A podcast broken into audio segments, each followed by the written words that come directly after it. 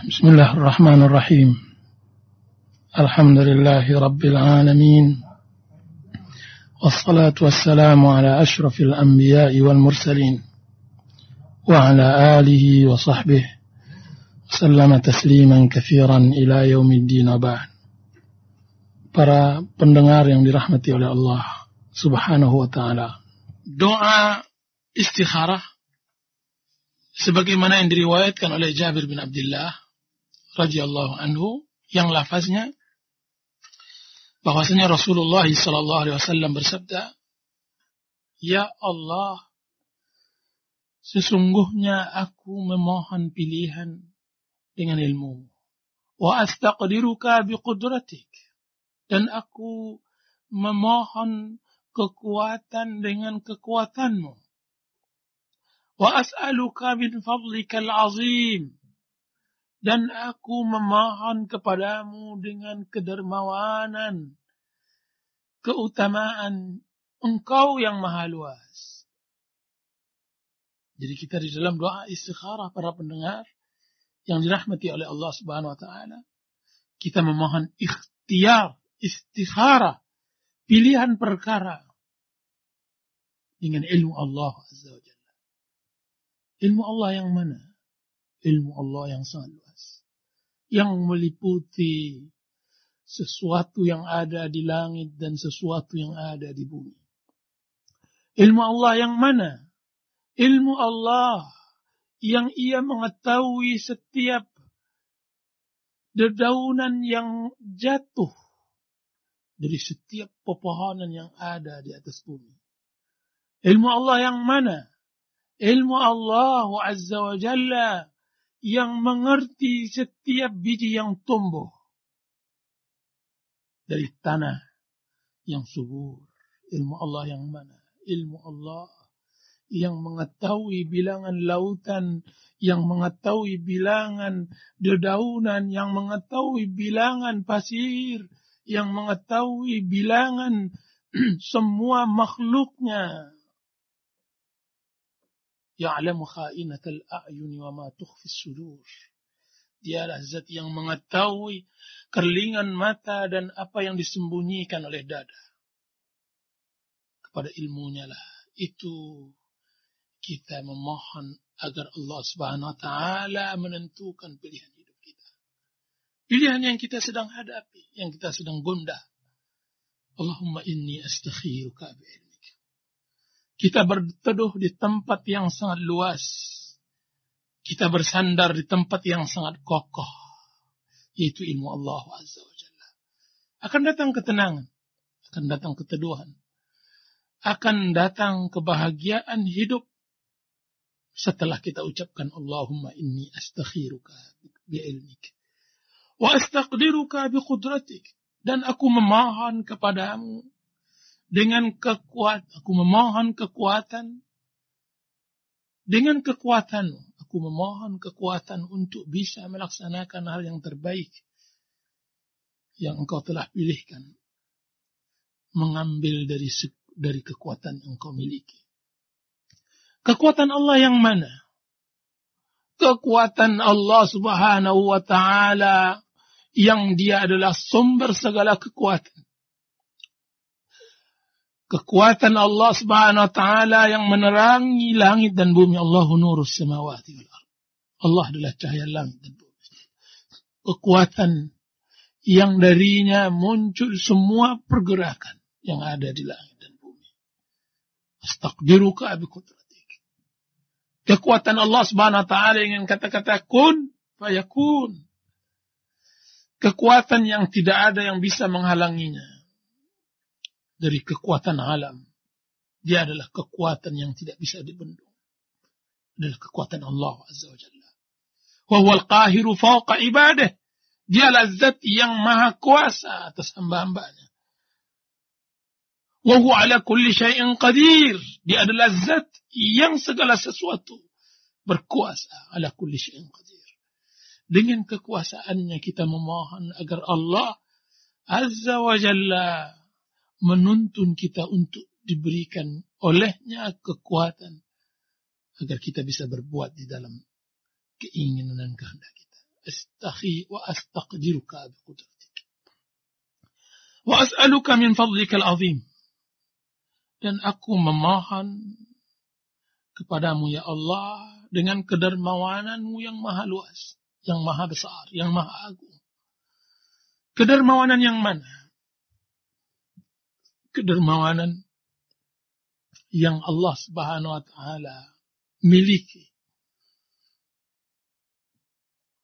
Dialah Rahman, Zat yang Maha Pengasih. Dialah Rahim, Zat Maha Penyayang.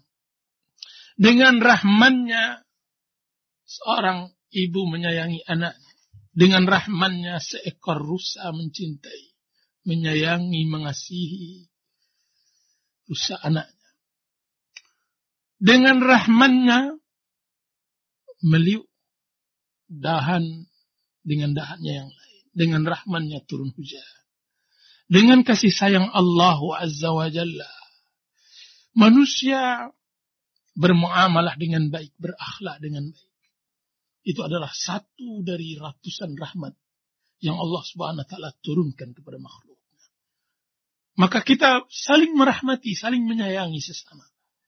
Dengan rahman itulah, dengan kemuliaan itulah kita memohon agar Allah menyayangi kita agar memilih Allah memilihkan untuk kita hal yang terbaik di dalam doa istikharah kita itu. Doa tadi ditutup pula dengan pengakuan seorang hamba bahwa dirinya tidaklah apa-apa.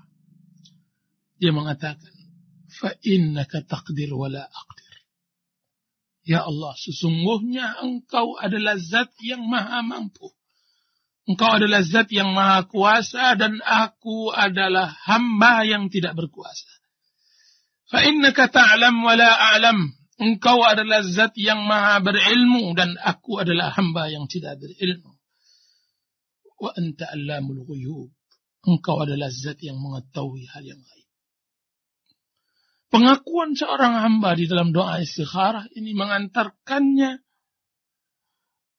kepada pengakuan iktiraf bahwa dirinya tidak ada apa-apanya di mata Rabb, di mata Allah, di mata Sang Khalik. Dia hina karena dia tidak memiliki kekuatan, dia tidak memiliki ilmu. Semua kekuatan yang ia langkahkan, semua kekuatan yang ia tegakkan semua ilmu yang ia miliki tidak lain ada tidak bukan adalah kekuatan dan ilmu Allah. Dia tidak akan berkata sebagaimana perkataan Fir'aun, Ana Rabbukumul A'la. Saya adalah Rabbmu yang tertinggi. Dia tidak akan berkata seperti ini perkataan Qarun. Innama utituhu ala ilmin indi. Sesungguhnya semua yang aku peroleh ini adalah karena keahlianku semata. Tidak ada kata-kata li. Tidak ada kata-kata untukku, karenaku, atau aku. Tidak ada kata-kata kesombongan. Karena dia adalah apa? Karena dia telah berikrar di depan Allah Azza wa Jalla. Fa taqdir wa Sungguhnya engkau yang mazat yang maha kuasa dan aku tidak berkuasa. Sungguhnya engkau adalah zat yang berilmu, yang memaha, memaha ilmu dan aku tidak memiliki ilmu. Fa anta Engkau adalah zat yang mengetahui hal-hal yang gaib. Hal yang gaib. Engkau yang mengetahui akhir dari segala perkara. Berapa banyak kali aku menghadapkan ke sebuah perkara yang aku harapkan kebaikan. Akhir dari perkara tersebut adalah keburukan bagiku dan keluargaku. Aku adalah hambamu yang lemah. Berapa kali pula aku berjalan di sebuah sebuah keputusan yang aku ambil yang akhirnya keputusan itu akhirnya membawaku kepada penyesalan yang tidak pernah habis-habisnya. Berapa kali aku telah uh, menetapkan untuk hidup bersama seseorang atau bekerja di sebuah tempat atau menetap di sebuah tempat atau membeli atau apa pun bentuknya yang akhirnya aku tahu bahwa akhir dari kesudahannya tidaklah sebuah kebahagiaan Makanya engkau adalah zat yang maha allamul ghuyub. Fa innaka anta allamul ghuyub. Engkau yang mengetahui hal yang gaib yang akan datang. yang akan hadir. Engkau yang mengetahui itu semua, maka aku memohon. Setelah ini mukaddimah, mukaddimah dari penghambaan diri kepada Allah, pengagungan diri kepada Allah Azza wa datang permohonan. Begitu rata-rata doa yang diajarkan oleh Rasulullah SAW kepada seorang muslim. Memuja-muji Allah dahulu, menghinakan diri kita dahulu. Kemudian kita sambung dengan permohonan dan permintaan. Sebagaimana layaknya seseorang yang membutuhkan kepada majikannya atau rajanya. Tentu sebelum dia memohon permintaannya dan semacamnya, dia ajukan dahulu puja-puji syukur kepada majikan atau rajanya tersebut. Setelah masuk rasa syukur dan pujiannya itu, baru dia menyampaikan keinginannya. Dan inilah keinginannya. Setelah dia memuji bahwa Allah adalah maha kuasa, maha mengetahui, maka dia masukkan, dia sorongkan keinginannya tadi. Apa itu? Allahumma in kana hadzal amra. Ya Allah in kana hadzal amru. Kalau sekiranya perkara ini dia sebutkan perkara. Apakah ia sedang memilih rumah yang hendak ia beli? Apakah ia sedang memilih kendaraan? Apakah ia sedang memilih suami atau ia sedang memilih istri? Atau ia membeli piaraan binatang atau dia telah memutuskan apakah dia menjadi karyawan di sebuah perusahaan tersebut atau ia akan memutuskan untuk bersafar atau tidak pada hari ini atau minggu ini atau apa saja karena memang seorang hamba tidak boleh memutuskan tali hubungannya dengan Allah Jalla. Sekali ia putus tali hubungannya dengan Allah, putus pula kebahagiaan hidupnya. Banyak cerita kehidupan yang sebagian orang hanya menganggap itu sepele akan menjadi besar. Seorang suami yang merasa bertanggung jawab akhirnya memutuskan untuk menjual bensin di depan rumahnya. Dia sangka perkara kecil. Dia tidak pernah bermusyawarah dengan manusia. Tidak pernah pula beristikharah dengan Allah. Yang akhirnya kejadian bensin tersebut yang ia jual mengakibatkan ia terbakar anak istrinya dan rumahnya hancur. Kenapa dia? Karena dia tidak beristikharah dengan Allah Jalla. Ada lagi seorang ibu yang membeli tabung gas untuk masak rumahnya. Antara ia memilih masak dengan kompor atau masak dengan gas. Tapi dia kurang memilih dan berikhtiar dan memohon kepada Allah Azza wa Jalla. Tidak diniatkan. Akhirnya gas tersebut meluluh lantakkan rumahnya. Membinasakan dirinya. Karena dia tidak beristikharah. Banyak hal-hal. Sebutlah apa namanya. Akan tapi seorang muslim. Seharusnya dia beristikharah kepada Allah. Apa kata sebagian salaf? Sesungguhnya aku memohon kepada Allah Azza wa Jalla. Sampai garam di dapur rumah istriku. Dia memohon kepada Allah. Sampai garam permasalahan garam yang minta kepada Allah. Jangan putuskan hubungan Anda dengan Allah.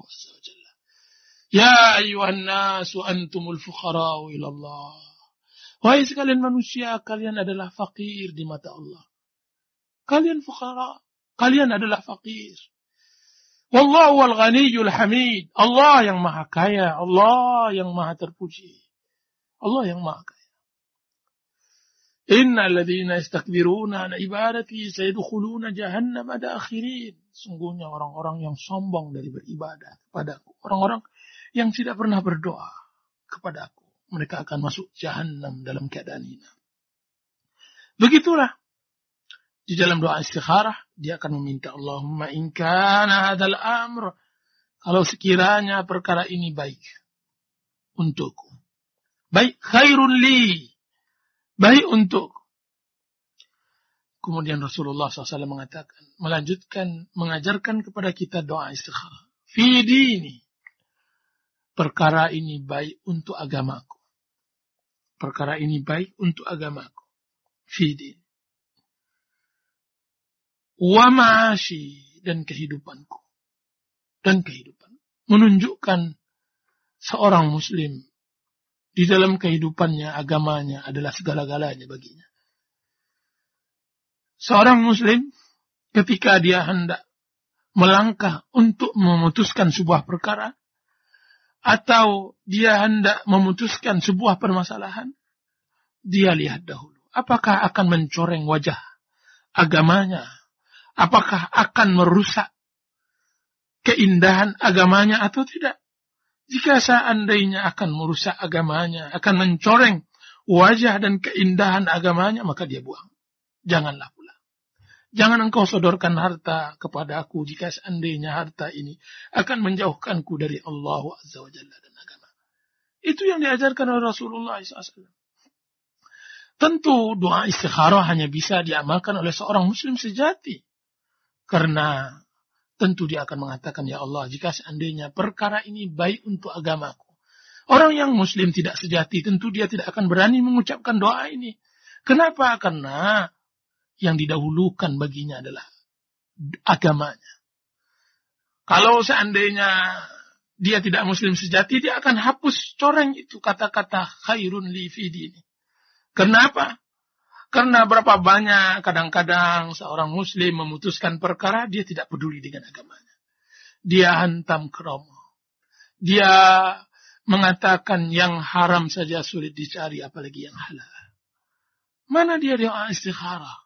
Bagaimana penerapan doa istikharah dalam hidupannya? Nah, itulah bahwasanya Rasulullah SAW mengajarkan bahwa agama adalah segala-galanya. Kenapa pula agama adalah segala-galanya bagi kita, para pendengar? Yang dirahmati oleh Allah Subhanahu wa taala. Ah, karena agama akan menuntun kita untuk kebahagiaan di dunia dan kebahagiaan di akhirat. Kenapa agama adalah segala-galanya bagi kita? Karena sehebat apa pun kita di dunia, maka dia tidak sebanding dengan azab nanti di akhirat. Kekal abadi. Sedangkan dunia, sebagaimana ini disabdakan oleh Rasulullah SAW, A'maru ummati bayna sittin wa sab'in. Umur umatku hanya sebatas 60 atau 70 tahun. Apakah kita mau 60, 70 tahun? Kita habiskan untuk dunia tidak pernah kita alaskan. Berharapkan ikhlas kepada Allah Azza wa Jalla. Terus kita korbankan akhirat kita. Apakah kita mau hukuf di padang mahsyar 50 ribu tahun? Tidak sebanding dengan 70 tahun kita habiskan untuk selain dari Allah Azza wa Jalla. Tentu tidak khairun li fi dini. Ya Allah, jika seandainya perkara ini baik untuk dalam agamaku. Tapi tidak hanya untuk agama. Karena manusia tidak hanya uh, hidup seperti hidup malaikat. Makanya ditambah lagi. Khairun li fi dini wa ma'ashi. Dan kehidupanku. Karena dia bukan malaikat yang tidak butuh makan dan minum. Wa ma'ashi. Dan baik pula untuk kehidupan dunia.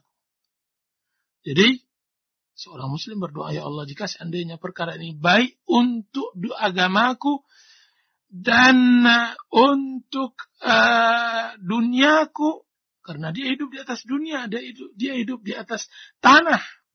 Dia butuh makan dia butuh minum dan semacamnya masya wa aqibatu amri dan akhir dari perkaraku ajilihi wa ajilihi perkaraku yang akan sebentar lagi datang atau yang akan perkara yang masa panjang, masa jauh.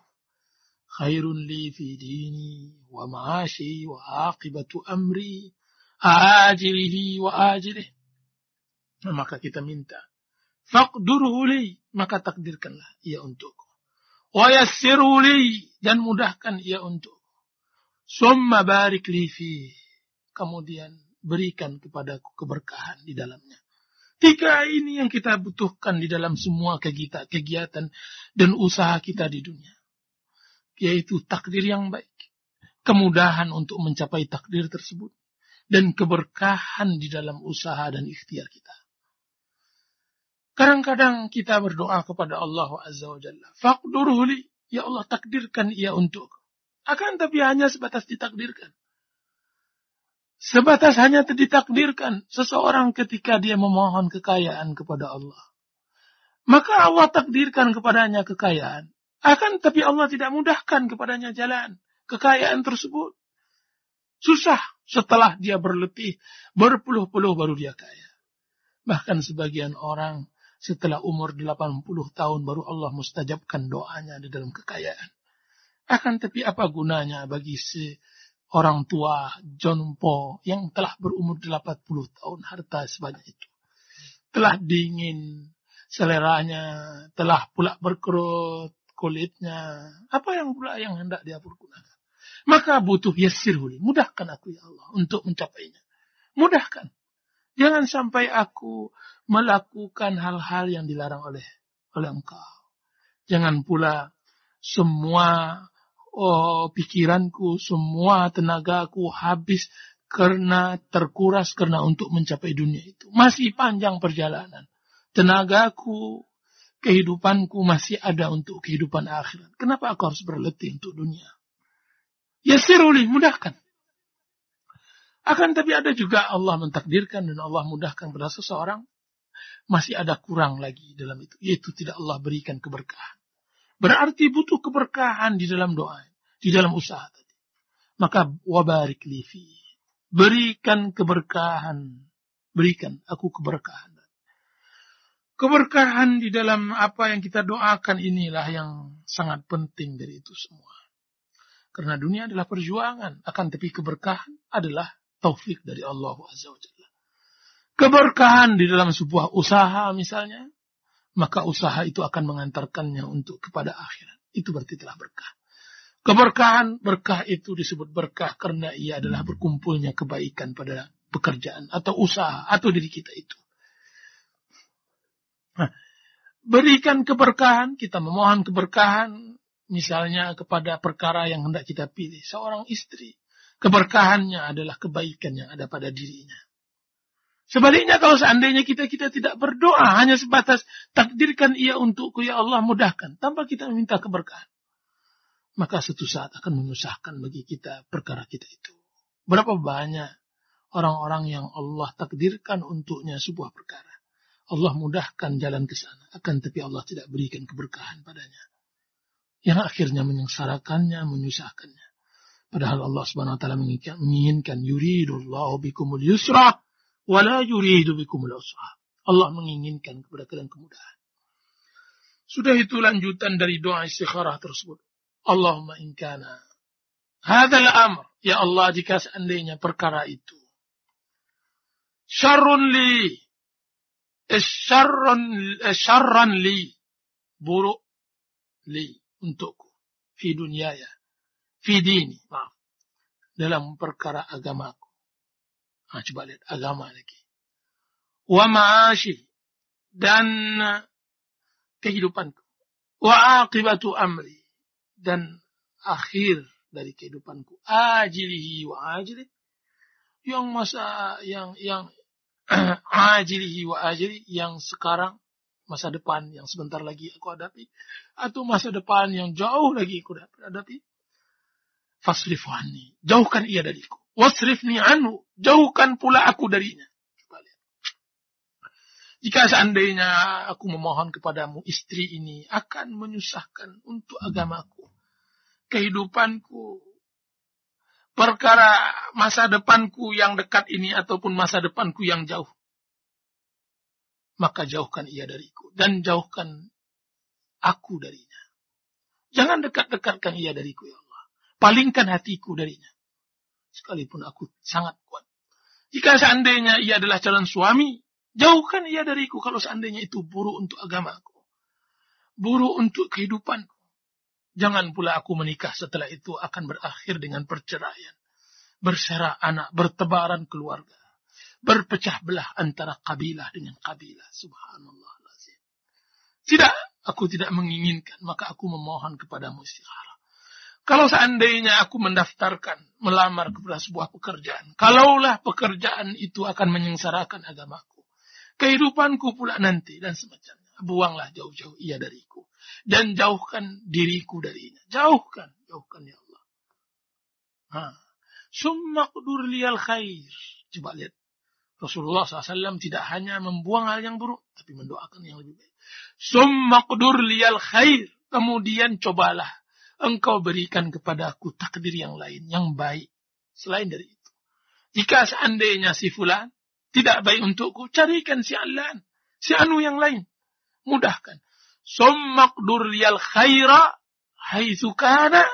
Ya Allah kemudian takdirkan untukku kebaikan apa pun yang terjadi. Summa ardini beh. Sudah itu redhakan ia untukku. Berikan keredhaan diriku untuknya. Untuk perkara tersebut. Condongkan hatiku kepadanya. Mudahkan dia.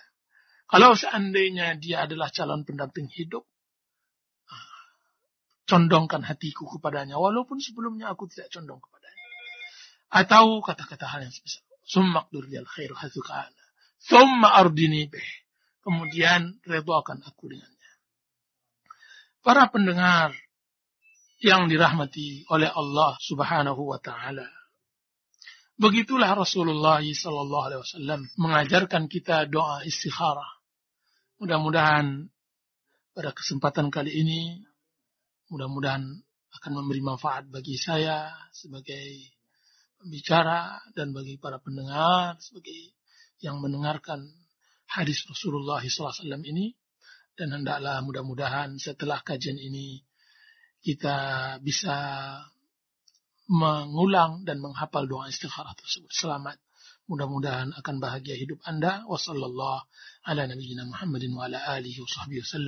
Wassalamualaikum warahmatullahi wabarakatuh. Waalaikumsalam warahmatullahi wabarakatuh. Pendengar roja ini dimuliakan Allah. Demikian ya sekelumit penjelasan dan syarah dari doa istikharah disampaikan oleh Al-Ustaz Arman Halim Nara. Hafizahullahu ta'ala. Dan ada beberapa pertanyaan yang masuk Ustaz. Kita angkat terlebih dahulu ya sudah. Ya? dari SMS. Assalamualaikum warahmatullahi Waalaikumsalam warahmatullahi Ustaz, bagaimanakah kita dapat mengetahui hasil dari istikharah tersebut dan bahwa bagaimana juga kita mengetahui bahwa perkara ini adalah yang terbaik bagi kita atau bahkan sebaliknya? Dan apakah Allah memberikan atau uh, memberikan jawaban dari doa tersebut dengan cara-cara yang khusus atau tertentu? Jazakallah khair. Ya, pertama untuk mendapatkan taufik dari Allah Azza wa Jalla di dalam doa istikharah ini, hendaklah yang kita pilih itu adalah yang paling sesuai dengan kehendak Allah. Maksud yang sesuai dengan kehendak Allah tentu usaha yang atau perkara yang hendak kita pilih itu adalah perkara yang paling sesuai dengan syariat Allah Azza wa Jalla. Kalau seandainya ada dua pekerjaan yang kita pilih, yang satu lagi memudahkan kita untuk menjalankan agama, yang satu lagi sulit, pilihlah yang memudahkan kita untuk menjalankan agama. Karena itu salah satu tanda bahwa kita akan diberi taufik oleh Allah Azza wa. Itu yang pertama. Dan yang kedua, doa salah satu bukti bahwa Allah memberikan satu pilihan adalah uh, keinginan atau dorongan kita untuk kepada perkara yang telah kita pilih tersebut atau ke, kepada perkara yang kira-kira uh, kita condong kepada salah satunya. Dan yang ketiga uh, bahwa salah satu uh, doa istikharah tersebut uh, diberi taufik oleh Allah Azza wa Jalla adalah bermusyawarah dengan orang-orang saleh. Orang-orang yang mempunyai agama, din, yang akan mengarahkan kita kepada yang lebih tepat dan yang lebih baik kemudian ketenangan batin kita di dalam pemilihan hal itu. Ya, wallahu taala alam. Bisa saja dengan yang berikutnya mungkin dengan mimpi yang baik dan semacamnya yang bisa ditakwil oleh orang yang memang mempunyai kemampuan dalam bidang itu. Wallahu taala alam. Nah. Saya kira angkat dari telepon Assalamualaikum. Waalaikumsalam warahmatullahi wabarakatuh Pak Ustaz. Iya ya. Ini begini Pak Ustaz ya. Misalnya kita menginginkan pekerjaan. Kemudian uh, salah satunya uh, ada beberapa pekerjaan. Kemudian kami berdoa dengan cara istihara seperti yang Pak Ustaz tadi katakan ya. Nah, udah dijalanin itu. Terus kira kira-kira setelah dia kerja, setelah kerja ya Pak selama masa kerja itu itu udah kita memohonnya benar-benar karena Allah ya yakin bahwa itu pilihan Allah. Setelah hmm. kita kerja ternyata lain di belakangnya itu setelah berapa tahun kemudian uh, tiba-tiba ada masalah di perusahaan kemudian uh, dirumahkan gitu ya Pak terus ujung-ujungnya nanti PHK ya hmm. yang itu sebenarnya tidak kita inginkan gitu terus uh, bagaimana itu Pak Ustadz ya. terus kemudian lagi setelah kita dirumahkan ya Pak kita nyoba cari kerjaan lagi yang sepertinya saya itu nggak seret tapi uh, ternyata senang di kerjaan itu. Yang saya sepertinya takut nggak diridhoi Allah gitu. Tapi dia maju terus. Yang yang sayanya tuh kayak uh, sepertinya setengah nggak syar'i tapi menurut dia syar'i uh, di antara berapa pekerjaan itu misalnya tiga gitu ya Pak Ustadz ya. Tapi ya. dia maju yang salah satunya itu. Dan dia bilang ya Allah dia udah udah minta sama Allah kalau saya itu kayaknya ditunjukinya ini yang lainnya sepertinya kok saya seperti nggak serk gitu kayak nggak ada petunjuk Allah. Terus bagaimana tuh Pak Ustadz ya sampai sekarang sudah tiga bulan saya masih istiharoh terus ya. Minta terus ya. sama Allah. Syukron ya assalamualaikum. Waalaikumsalam warahmatullahi wabarakatuh. Ya yang pertama bahwa eh, apa namanya kita membeli sebuah uh, sebuah perkara yang kita sudah berharap bahwa itu adalah taufik dari Allah Azza wa Jalla. Yang akhirnya eh, keputusannya lain bahwa tidak sesuai dengan keinginan. Perlu juga diketahui bahwa doa istikharah ini bukan melempak, me, me, meluruskan keinginan kita. Tidak. Bukan meluruskan keinginan kita bahwa doa istikharah ini apa yang kita inginkan akan dimudahkan. Tidak, tidak semua keinginan kita akan eh, ya Allah juga berkeinginan. Yang kita inginkan dalam doa istikharah ini adalah yaitu penyerahan total perkara kita kepada Allah. Itu saja penyerahan seorang hamba uh, perkaranya kepada Allah. Ya Allah perbuatlah sekandamu. Yang penting kau rela kepadaku. Jadi bisa saja bahwa yang sesuatu yang kita tidak inginkan itu di mata Allah itu baik. Bukan tentu di mata kita tidak. Mungkin di mata kita juga kurang baik. Akan tapi cobalah kita mempelajari, kita rela dengan apa yang Allah putuskan. Nah, seperti salah satu kasus tadi bahwa kiranya ibu di PHK yang sebenarnya di dalam diri kita kita tidak suka dengan PHK. Tapi bukankah Allah Subhanahu wa taala mengatakan berapa banyak yang kalian sesuatu tidak suka yang mana adalah akhirnya itu lebih baik untuk kalian. Wa. Itu lebih baik untuk kalian. Jadi berapa banyak kita katakan suka akan tapi itu buruk akhirnya dampak untuk kita. Dan berapa pula kita mengatakan sesuatu itu suka uh, atau tidak suka akhirnya itu baik untuk kita. Jadi uh, doa istikharah adalah uh, adalah bentuk ikhtiar seorang hamba bahwa apa pun yang terjadi setelah dia berusaha untuk sesuai dengan syariat bahwa dia telah serahkan perkaranya kepada Allah. Allah telah meridainya insyaallah taala. Jika seandainya hal ini sesuai dengan syariat, yang bermasalah adalah orang yang memutuskan sebuah perkaranya tidak sesuai dengan syariat, kemudian dia berdoa istikharah setengah paham dan tidak dan juga sebagian lagi tidak mengerti, Nah, dia sangka bahwa uh, yang melanggar syariat ini uh, adalah uh, apa namanya? Yang melanggar syariat ini adalah kehendak Allah. Akhirnya apa yang terjadi? Tidak kebaikan untuknya, uh, yang nantinya dia seakan-akan menyalahkan Allah. Saya sudah beristikharah, kenapa Allah mengirim? Padahal adalah apa? Ma'asabakum musibatin fabima kasabat aidikum apa yang ditimpakan kepada kalian musibah itu adalah salah salah akibat kedua tangan kalian. Jadi maksudnya adalah salah kita dalam berikhtiar. Kita yang memilih yang tidak sesuai dengan syari. Jadi doa istihara ini pertama mengantarkan seorang hamba agar benar-benar menyerahkan perkaranya kepada Allah. Dan yang kedua, dia sebagai hamba yang harus berikhtiar, dia harus memilih pekerjaan ataupun apa bentuknya yang harus lebih mendekat kepada syariat Allah. Nah, dua ini. Setelah itu, apa kata Rasulullah SAW? Iqillah wa tawakkal. Setelah kita melakukan ikhtiar ini dan telah melakukan doa itu, baru kita bertawakal kepada Allah. Apa pun yang terjadi, kita harus reba. Ya, begitulah lebih kurang dari dua poin yang ada ditanyakan oleh ya, ibu kita tadi. Hmm. Demikian ya Ibu di Tambun dan untuk selanjutnya akan kami angkat kembali beberapa pertanyaan yang senada dari pendengar kita di Bogor, Cilangsi, juga dari Bumi Indah Tangerang. Bertanya Assalamualaikum warahmatullahi Waalaikumsalam warahmatullah. Ya Ustaz, kapankah waktu sholat istiqarah yang paling afdal dan berapa rakaatkah yang paling sahih dari pendapat para ulama? Jazakallah khair.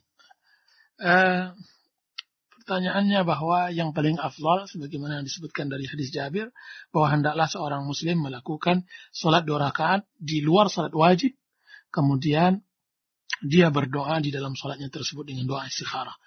Para ulama berselisih tentang uh, di mana dia letakkan doa tersebut uh, sebagian mereka mengatakan bahwa itu sebelum uh, ruku.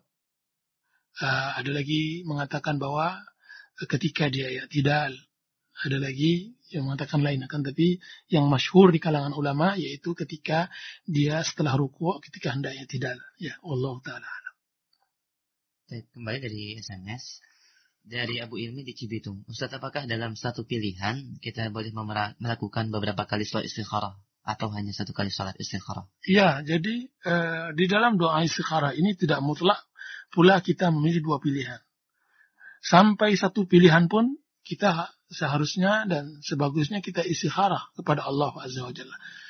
Dan uh, istikharah ini uh, tidak mutlak pula harus satu atau dua kali, akan tapi selagi kita masih uh, ragu dan semacamnya, kita diperbolehkan untuk istikharah. Nah. Kembali kita angkat pertanyaan dari SMS. Assalamualaikum warahmatullahi wabarakatuh. Ustaz, apakah ada waktu-waktu yang utama dalam melaksanakan sholat istikharah? Apakah lebih baik di siang hari ataukah di malam hari? Jazakallah khair. Ya, uh, doa istikharah uh, adalah doa yang kita harapkan mustajab. Maka dianjurkan seorang muslim untuk melakukannya di waktu-waktu mustajab dan juga di tempat-tempat mustajab. Dan keadaan mustajab. Karena doa-doa itu ada tempat yang mustajab, ada waktu yang mustajab, dan keadaan mustajab. Seperti uh, waktu yang mustajab, seperti antara adzan dan iqamah, uh, sepertiga malam akhir uh, atau uh, uh, dan tempat-tempat yang lain bisa dibacakan di buku-buku doa. Seperti tempat yang mustajab, seperti di masjid, uh, seperti di Raudhah kalau di, di Madinah, seperti di Multazam, di Safa Marwah, di Arafah dan yang lainnya. Kalau keadaan-keadaan mustajab seperti berpuasa, seperti sedang berbakti kepada orang tua, uh, seperti uh, sedang uh, berada di saf peperangan, atau keadaan-keadaan lain. Di saat-saat itulah waktu yang sangat mustajab. Semakin berkumpul antara waktu, keadaan, dan tempat, maka semakin berkenan pula doa itu di sisi Allah Azza. Nah. Saya kembali dari SMS dari Akhi Maulana di Cibinong dan sedikit uh, keluar dari materi ini mengenai uh, walimah atau pernikahan. Saat apakah termasuk durhaka kepada orang tua apabila kita hendak ingin menikah, kan tetapi orang tua menunda karena mereka menginginkan kakak-kakaknya terlebih dahulu untuk menikah dengan alasan kasihan dan iba kepada mereka. Apa yang harus anda lakukan? Jazakallah khair. Ya, yang dilakukan pertama uh, menikah kalau memang sudah wajib hukumnya menikah dan yang kedua berbakti kepada orang tua. Hendaklah menggabungkan dua hal ini. Jika seandainya Anda sudah dari golongan yang wajib menikah, karena hukum menikah itu berbeda-beda dengan berbedanya orang. Ada yang wajib, ada yang sunnah, dan begitu seterusnya. Jika seandainya ada bagian dari orang yang uh, sudah wajib menikah, karena takut uh, dosa dan semacamnya, maka di samping Anda berbakti kepada orang tua, Anda juga menikah. Bagaimana caranya? Dengan memberikan pengertian kepada orang tua. Akan tapi jika seandainya Anda uh, tidak bisa juga menggabungkan dua hal itu dan Anda bisa berpuasa dengannya dan menahan diri, maka lebih afdal Anda berbakti kepada orang tua dan menunda waktu pernikahan. Ya insya Allah taala. Nah. Ada ada pertanyaan mengenai adakah bukunya karena terlalu panjang, Ustaz. Kemudian berkaitan oh. tentang doa tersebut satu lagi, hmm. apakah boleh membaca doa dengan bahasa Indonesia disebabkan anak tidak hafal dalam membacanya dengan bahasa Arab? Apakah ini bisa diterima? Iya, iya.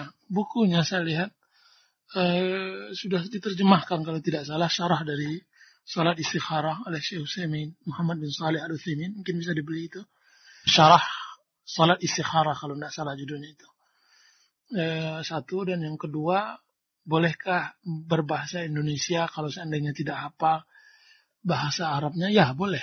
Tapi tidak dijaharkan ketika disam salat nah.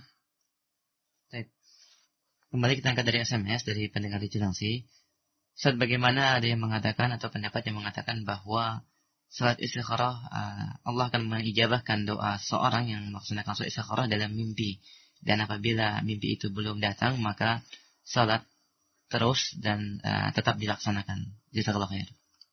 Saya tidak tahu apakah harus dengan mimpi tidak tahu tapi setahu saya bahwa uh, salat istikharah uh, ketika telah dilakukan seorang muslim melanjutkan apa yang telah ia inginkan setelah dia lebih mendekat kepada syariat. Jadi dia tetap melanjutkan apa yang telah dia inginkan. jika seandainya nanti ada perubahan di dalam dirinya, maka itu eh, dia tetap lalui, maksudnya dia tetap eh, jalankan mengalir begitu saja. Mungkin saja dia akan berpilah kepada perkara yang baru karena kehendak Allah Azza wa Jalla. Akan tapi eh, saya rasa tidak mutlak harus dengan mimpi. tidak mutlak harus dengan mimpi. ya, dan juga kadang-kadang mimpi, kadang-kadang dia mimpi dan dia telah melihatnya, akan tapi dia tidak pandai mentakwilnya.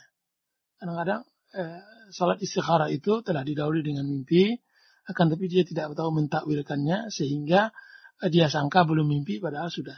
Tapi saya rasa tidak mutlak, tidak mutlak dan tidak harus eh, eh, pers, apa, taufik Allah Azza wa Jalla tentang sebuah perkara untuknya itu dengan melalui mimpi. Kadang-kadang dengan azamnya yang kuat dan bertambahnya kemauannya untuk memutuskan sesuatu itu, itu adalah salah satu bentuk uh, bentuk taufik Allah Azza wa Jalla dari doa istikharahnya tersebut. Nah. Assalamualaikum. Waalaikumsalam warahmatullahi Dengan siapa di mana? Dengan Ari di Bogor. Di Bogor ya. Silakan Ustaz. Assalamualaikum Ustaz. Waalaikumsalam warahmatullahi Saya menyimpulkan sedikit mungkin yang saya tahu. Istikharah adalah menyerahkan segala uh, pengetahuan kita yang terbatas kepada Allah yang maha tidak terbatas. Kadang kita juga susah untuk menerima sesuatu yang apa yang kita ketahui itu terbatas kepada Allah yang maha mengetahui. Bagaimana cara kita untuk lebih lebih bisa menyerahkan sepenuhnya kepada Allah Subhanahu wa taala. Ya. Itu aja. Assalamualaikum warahmatullahi wabarakatuh. Waalaikumsalam warahmatullahi wabarakatuh. Cara kita lebih untuk menyerahkan perkara kita kepada Allah tidak lain dan tidak bukan adalah uh, mendalami tauhid, mendalami tauhid, mendalami pengenalan kita kepada Allah Azza wa Jalla. Dan itu jelas melalui perantara Al-Quran dan sunnah-sunnah Rasulullah Sallallahu Alaihi Wasallam semakin dalam ilmu kita tentang Allah, semakin dalam ilmu kita tentang syariat Allah, semakin kuat keterpautan dan keterikatan kita kepada Allah Azza wa Jalla. Semakin kita kuat keterpautan kita kepada Allah Azza wa Jalla, semakin uh, semakin uh, akan semakin apa, lepas akan kita lepaskan semua perkara kita kepada Allah. uh, apa kata para ulama? manusia difitrahkan untuk mencintai orang yang uh, untuk mencintai orang yang dermawan kepadanya, orang yang memberikan budinya kepadanya. Jika seandainya ini difitrahkan Allah Subhanahu wa taala uh, bahwa kita mencintai orang yang berbuat baik kepada kita. Bagaimana dengan zat yaitu Allah Azza wa Jalla yang segala kehidupan kita adalah bentuk dari limpahan nikmat dan rahmat Allah Azza wa Jalla. Kenapa kita membencinya? Kenapa kita jauh darinya? Kenapa kita berpaling darinya? Seharusnya kan tidak. Seharusnya tentu kita akan mencintainya, akan benar-benar terikat uh, dengannya, benar-benar hati kita terpaut kepadanya dan semacamnya.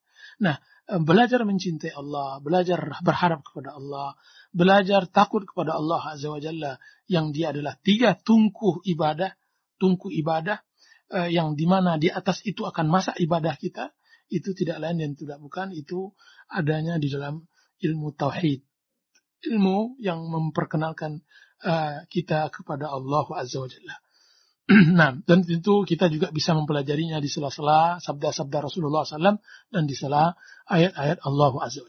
Ya, Allah Ta'ala. Ya, kembali dari uh, yang sebelumnya dari SMS, Ustaz, apakah benar kesesuaian atau keredoan hati dengan apa yang kita pilih merupakan jawaban dari Allah? Jazakallah khair. Ya, insya Allah Ta'ala, jika seandainya eh, keredoan hati itu benar-benar mengacu kepada syariat Allah Azza wa Jalla. Syariat Allah. Kita lihat bahwa perkara yang kita telah pilih itu adalah perkara yang uh, lebih dekat kepada syariat Allah, baik itu adalah terbaik daripada yang ada, atau bahkan itu adalah telah sesuai maka dan kita dengan itu kita redha pula Allah kita berharap juga tidak melanggar syariat Allah, maka dengan itulah Allah Subhanahu wa taala memberikan taufik kepada kita. Akan menambah eh, keputusan kita itu dengan keputusannya juga ya Allah taala. Nah. Pertanyaan selanjutnya dari ah atau Ukhti Nur ini di Depok Ustaz. Assalamualaikum warahmatullahi Waalaikumsalam warahmatullahi Ustaz beri anda nasihat untuk mendapatkan jodoh yang lebih baik dari yang dahulu dan mohon doanya. Ya, uh, pertama kita mendoakan setiap uh, muslim dan muslimah mendapatkan pasangan hidup yang yang saleh dan salihah. Khususnya di zaman akhir seperti ini. Zaman yang sangat membutuhkan pendamping hidup yang saleh. Saling berjabat tangan menuju akhirat. Dan yang kedua nasihat yang kedua hendaklah seorang muslimah terkhusus ketika ia uh, mendapatkan cobaan uh, bahwa ia dicerai oleh suaminya atau ditinggal meninggal oleh suaminya maka hendaklah dia bersabar. Bersabar. Sesungguhnya uh, Allah Subhanahu wa taala akan memberikan ganjaran yang sangat besar bagi orang-orang yang bersabar innama yuwaffas sabiruna ajrahum bighairi hisab. Sesungguhnya Allah Subhanahu wa taala akan memberi ganjaran orang-orang yang bersabar tanpa batas pahalanya. Hendaklah bersabar dan yang kedua, berdoa, berdoa kepada Allah. Memohon, meminta kepada Allah Azza wa Jalla. Allah Subhanahu wa taala sangat mencintai hambanya yang selalu mengeluh ke hadapan Allah. Berdoa di tengah malam yang hening. Berdoa dan minta kepadanya agar Allah Subhanahu wa taala segera mungkin untuk melepaskan kesedihannya. Untuk membukakan segala apa yang ia susahkan. Agar Allah Subhanahu wa taala memberikan kepadanya pendingin hidup yang saleh yang bisa mengantarkannya ke surga. Kemudian ber, yang ketiga berikhtiar. Berikhtiar dan berupaya. Karena tidaklah seorang muslim, muslimah berikhtiar kecuali Allah Subhanahu wa taala satu saat akan mengabulkan dan akan memudahkan ikhtiarnya. Yaitu dengan uh, melaksanakan sebab, melaksanakan sebab, mencari uh, dalam artian sebab-sebab agar agar uh, kita mendapatkan suami atau calon pendamping yang baik. Ya mudah-mudahan Allah Subhanahu wa taala eh, memudahkan setiap kesulitan yang dihadapi oleh setiap muslim dan muslimah melapangkan kesempitan yang mereka hadapi amin ya rabbal alamin. Nah. Kita angkat dari satu penelpon. Assalamualaikum. Halo. Waalaikumsalam. Iya, dari mana Pak? Dengan siapa? Uh, dari Firman di Cikarang. Iya. Silakan Ibu Ustaz. Ustaz. Ya. Assalamualaikum. Waalaikumsalam warahmatullahi Karena sehat walafiat. Alhamdulillah. Ustaz, saya minta nasihatnya ini.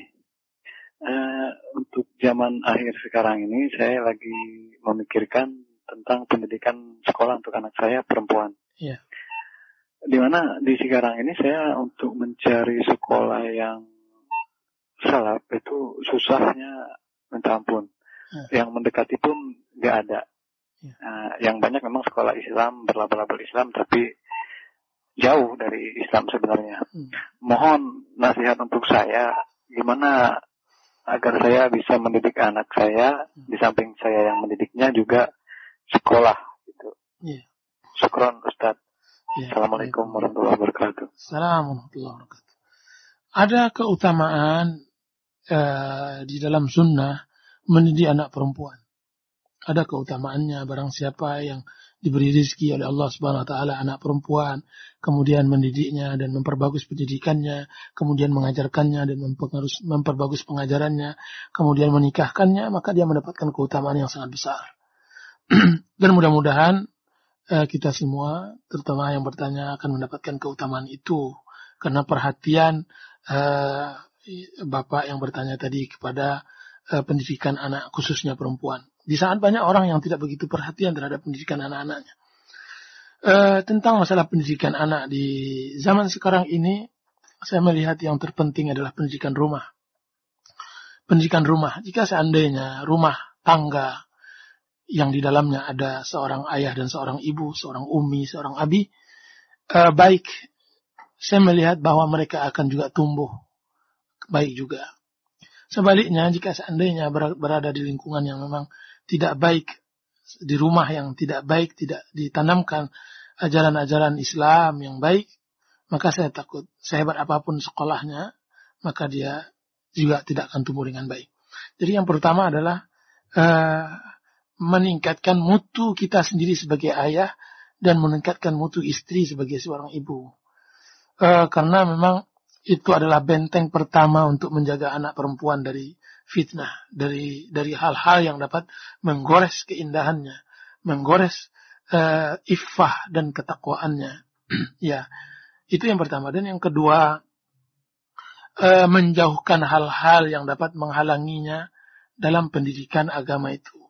Sungguh kita sangat prihatin dengan uh, masuknya barang-barang yang yang memang benar-benar mengganggu seperti uh, acara-acara televisi, acara-acara sinetron dan semacamnya. Jangan coba-coba uh, kita memasukkan hal itu di dalam rumah, karena uh, seseorang anak ditalkinkan 10 tahun pendidikan agama cukup baginya satu hari dua hari untuk menghancurkan sepuluh tahun yang kita didik itu. Dan ini sangat e, memprihatinkan karena benar benar-benar harus butuh perhatian kita yang besar.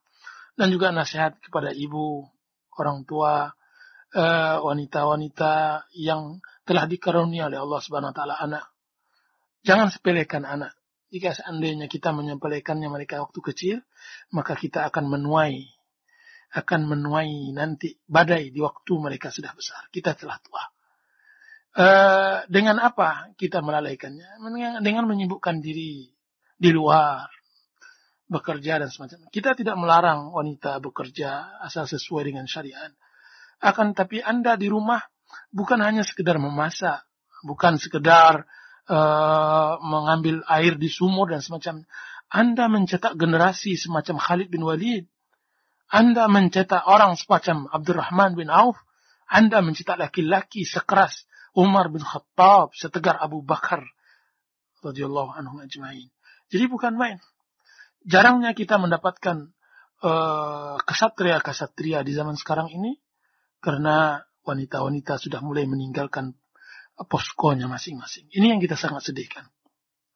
Dan yang ketiga ini kewajiban bagi pendidik-pendidik muslim agar memang sudah menjadi fardu uh, ain mungkin bagi setiap daerah untuk mempunyai pendidikan Islam di daerah mereka. Dan ini tentu bekerja sama dengan pendidik muslim itu dengan orang-orang kaya uh, dan orang-orang yang mampu sesama mereka dan ta'awanu alal birri wa taqwa, saling tolong menolong atas kebaikan dan takwa. Ya Allah taala alam. Nah. Ya, Ustaz. Kita angkat kembali pertanyaan dari SMS dari Abu Nopi di Cikarang baru. Ustaz apabila kita sudah melakukan sholat istikharah tetapi belum juga ada ketetapan di hati, apa yang harus kita lakukan? Jazakallah khair. Ya, uh, kalau seandainya kita belum uh, telah melakukan sholat istikharah, belum ada ketetapan hati, uh, kita tetap lanjutkan istikharahnya. Kita usahakan terus menerus istikharah. Dan yang kedua, kita bermusyawarah ajak musyawarah apa yang dikatakan hikmah tadi makhaba man istasyara tidak akan e, menyesal orang yang bermusyawarah ajak orang-orang yang mempunyai pemikiran yang bagus e, cara berpikir yang bagus e, untuk bermusyawarah dengan perkara kita kemudian bismillah ambil pilihan tersebut e, insyaallah taala Anda tidak akan menyesal nah. Ya Ustaz mungkin ini satu pertanyaan terakhir ya. ya. Assalamualaikum warahmatullahi Waalaikumsalam. Ustaz kami minta nasihat agar kami bisa bersabar dalam menanti anak yang belum datang juga. Ya, mudah-mudahan Allah Subhanahu wa taala memberikan karunia pada setiap keluarga muslim akan anak yang saleh dan salihah. Rabbana hab lana min azwajina wa dhurriyyatina qurrata a'yun waj'alna lil muttaqina imama. Rabbana hab lana min azwajina wa dhurriyyatina qurrata a'yun waj'alna lil muttaqina imama. Hendaklah selalu membaca doa زكريا عليه السلام ربي لا تذرني فردا وأنت خير الوارثين Rabbi la tadharni fardan wa anta khairul warithin. Ya Allah, jangan biarkan aku ke dalam kesendirian. Sesungguhnya engkau adalah zat yang uh, uh, sebaik-baik uh, mewariskan. Doa selalu dengan doa Nabi Zakaria meminta, memohon kepada Allah Azza wa Jalla. Ini Ibrahim alaihissalam menunggu anaknya Ismail 80 tahun. Jangan berputus asa dengan dengan keadaan. Jangan berputus asa dengan keadaan uh, memohonlah kepada Allah Azza wa Jalla. Suatu hari ada salah seorang suami yang memang sudah mendatangi seluruh eh, praktek-praktek dokter terkenal di sebuah tempat. Kemudian dia melewati orang eh, yang buta hendak dia tuntun untuk seberang jalan. Ketika sampai di seberang jalan tadi orang buta tadi mengatakan biasa pertanyaan yang umum yaitu sudah berapa engkau dikaruniai anak? Maka dia menjawab saya belum mendapatkan kurnia anak, belum dikaruniai oleh Allah, oleh Allah Subhanahu wa taala akan anak. Kemudian apa kata orang saleh tersebut? E, saya juga dahulu seperti engkau akan tapi e, cobalah buka pintu pemilik segala pintu yaitu Allah Azza wa Jalla. Jadi jika seandainya selama ini kita telah mengetuk pintu makhluk Allah, pintu praktek dokter dan semacamnya, cobalah pintu ketuk pintu uh, Allah Subhanahu wa taala. Uh, itu yang yang yang yang ketiga dan yang keempat, sesungguhnya Allah Subhanahu wa taala uh, mempunyai takdir di dalam makhluknya dan mempunyai rahasia-rahasia yang kita tidak tahu. Yang kita tidak tahu. Berapa banyak orang-orang yang mendapatkan anak yang akhirnya dia menyesali dia mendapatkan anak. Dan ini sebuah kesalahan jelas. Akan tapi begini bahwa eh, bahwa dapatnya anak atau tidak mendapatkan anak semuanya adalah fitnah dan cobaan. Bukankah Allah Subhanahu wa taala mengatakan innama amwalukum wa auladukum fitnah? Sesungguhnya anak dan harta bagimu adalah fitnah, cobaan yang akan nanti Allah Subhanahu wa taala beri pertanggungjawaban nanti di hadapan Allah taala bagi saya, bagi kita semua bersabar dan uh, anggap ini adalah cobaan yang harus kita bersabar dan semacamnya. Cobalah dan cobalah, berikhtiarlah. Mudah-mudahan Allah Subhanahu wa taala akan memberikan jalan keluarnya untuk kita dan memberikan keridhaan untuk kita semua. Wassallallahu ala. Wassalamualaikum warahmatullahi wabarakatuh.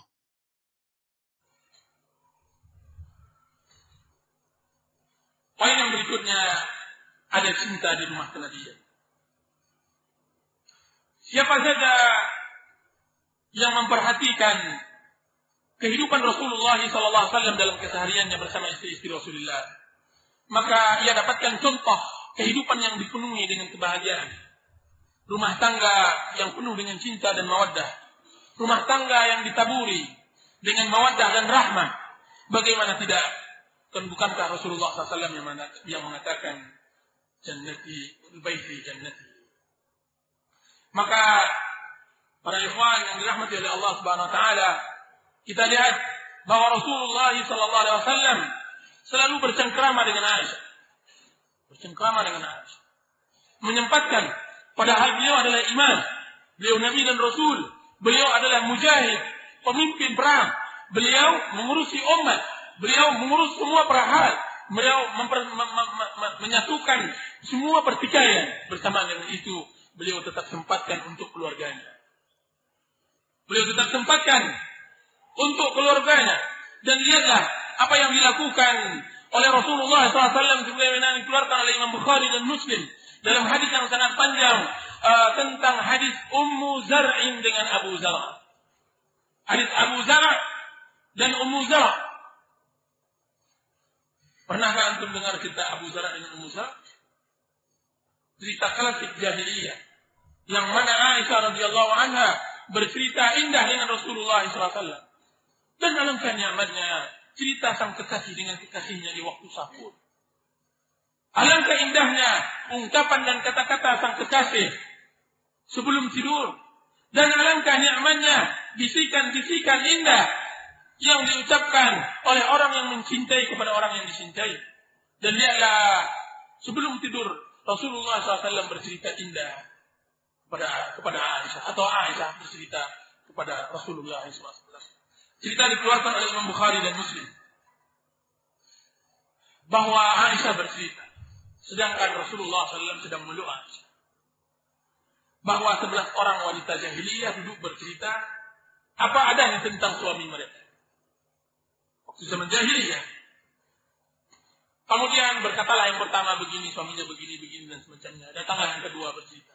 Sampailah pada giliran Ummu Zar. Ummu Zar bercerita tentang suaminya Abu Zar. Apa kata Aisyah kepada Rasulullah SAW dan ini adalah cerita kekasih demi kasih. Qalatil hadiyatu asyrata zawji Abu Zar'in wa ma Abu Zar' Berkata yang ke-11, suamiku Abu Zara. Tahukah kalian siapa itu Abu Zara? Anasa min huliyyi udunayya wa mala'a min syahmi ududayya وبجحني فبجحت إلي نفسي وجلني في أهل غنيمة بشق فجعلني في أهل سهيل وعفيف ودئيس ومنق فإنه أقول فلا أقبح وأرقل فأتصبح وأشرب فأتقنه أم أبي زرع فما أم أبي زرع؟ حكومها رداه وبيتها فتاه ابن أبي زرع فما ابن أبي زرع؟ مضجعه كمثل شطب ويشبعه ذراع الجفرة بنت أبي زرع فما بنت أبي زرع؟ طوء أبيها وطوء أمها وملك كسائها وغيظ جارتها. جارية أبي زرع فما جارية أبي زرع؟ لا تبث حديثنا تبثيثا ولا تنقط ميراثنا تنقيثا ولا تملأ بيتنا تعشيشا. قالت خرج أبو زرع والأوطاد تمخض فلقي امرأة معها ولدان لها كالفهدين. يلعبان من تحت خصرها برمانتين فطلقني ونكحها فنكحت بعده رجلا سريا. ركب شريا وأخذ هضيا وراح علي نعما ثريا وأعطاني من كل رائحة زوجا وقال كلي أم زرع أم زرع وميري أهلك. قالت فلو جمعت كل شيء أعطانيه ما بلغ أصغر آنئة أبي زرع. قالت عائشة قال رسول الله صلى الله عليه وسلم كنت لك كأبي زرع لأم زرع. Ini hadisnya sangat panjang. Apa kata Aisyah radhiyallahu anha berkata yang ke-11, suamiku Abu Zara. Tahukah kalian siapa Abu Zara? Dialah suami yang telah lekatkan ke telingaku semua perhiasan dan menggemukkan badanku. Jadi ia manjakan Ummu Zar. Ia manjakan Ummu Zar. Ia bekerja untuk suaminya. Bawakan oleh-oleh banyak. Dibuat makan banyak-banyak. Ya tentu sesuai ini. Kalau enggak, ya sesuai dengan kemampuannya. Nanti kita terangkan tentang masalah itu. Aku dari keluarga pemelihara kambing, lalu ia jadikan aku keluarga pemelihara kuda dan unta. Awalnya dahulu Ayahku sepeda ontel, besoknya naik bersih. Aku berada di sisinya, perkataanku tidak pernah ia celah. Jadi dia Abu Zar tidak pernah mencela Ummu Zar. Aku tidur pagi hari karena tugas tugas Ummu Zara tidak telah, telah selesaikan karena uh, uh, Abu Zara membanyak me, me, me, menyewa pembantu-pembantu untuk meringankan pekerjaan Ummu Zara. Aku minum sampai lepas dahaga. Ummu Zara, ibunya Ummu Zara, tahukah kalian siapa itu ibunya Ummu Zara? Bejana dapurnya besar-besar. Dan rumahnya luas. Maksudnya ibunya orang kaya, orang dermawan, terkenal di kampung tersebut. Dia bilang begitu. Putra Abu Zara. Tahukah kalian putra Abu Zara?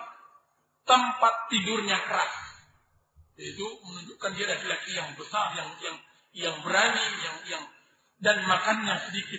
Bahwa orang Arab dahulu oh, seorang anak yang hebat itu adalah anak yang memang tidurnya tidak di kan, tapi uh, di tempat-tempat yang memang dia adalah jagoannya. Dan uh, putri Abu Zara, tahukah kalian siapa putri Abu Zara? Jadi yang selalu patuh kepada ayah dan bundanya. Sintal badannya dan membuat marah tetangganya, yaitu membuat uh, dia sehat dan semacam.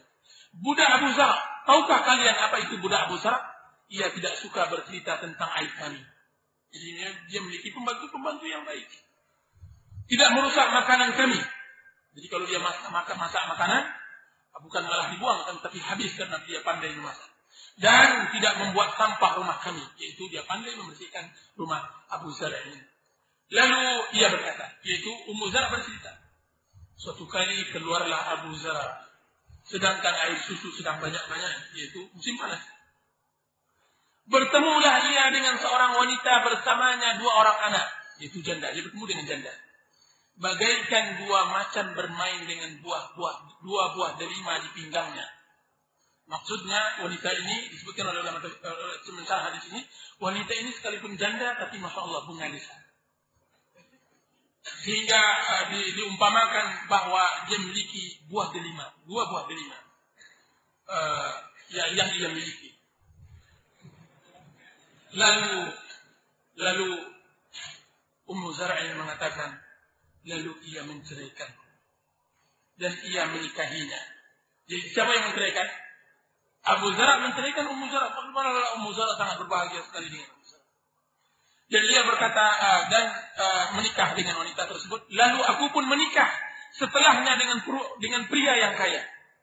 Punya kendaraan yang mewah. Dan banyak mengambil busurnya. Waktunya, waktunya bahwa dia orang kaya dan juga pemberani. Dia selalu berburu. Dan memberikan kepadaku segala binatang ternak dan pasangannya. Jadi oh, orang Arab menganggap kekayaan pada waktu itu adalah pada binatang ternak. Dan ia berkata, makanlah wahai Ummu Zara dan bawakan pula untuk keluargamu. Begitu dermawan suami yang kedua. Lalu ia berkata yaitu Ummu Zara, sekiranya wahai kawan-kawan semua, kata dia kepada wanita-wanita yang lain, sekiranya aku kumpulkan semua yang ia berikan itu yang diberikan oleh suami yang kedua, lalu aku bandingkan dengan pemberian yang diberikan oleh Abu Zara, niscaya tidak lebih dari bejana kecil yang dimiliki oleh Abu Zara.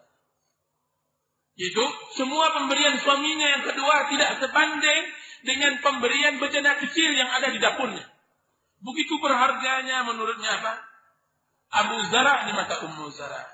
Masih teringat-ingat kisah cinta pertama kali. Sesungguhnya cinta pada pandangan pertama. Akan tapi intinya bukan di sini. Intinya setelah adalah ta'lim. Fatma adalah uh, komentar setelah cerita Aisyah yang sangat panjang. Apa kata Rasulullah SAW sambil memegang Aisyah, ya Aisyah, sesungguhnya aku kepadamu seperti Abu Zar'in kepada Ummu Zar. Akan tapi aku tidak menceraikanmu.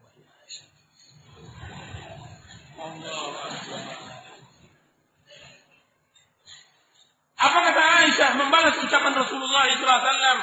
Ya Rasulullah, ya Rasulullah, sesungguhnya kedudukanmu di mataku tidak ada apa-apanya Abu Zara ini. Jadi Abu Zara tidak ada apa-apanya dengan engkau. Begini seharusnya kasih sayang terjadi. Sang suami menyayangi istrinya dan suami dan istri menyayangi suaminya mencintai suaminya sehingga berbalas berbalas cinta. Akan tetapi sang istri meminta cinta suaminya dan suami meminta cinta, akhirnya saling berebut. Dan ini berbahaya.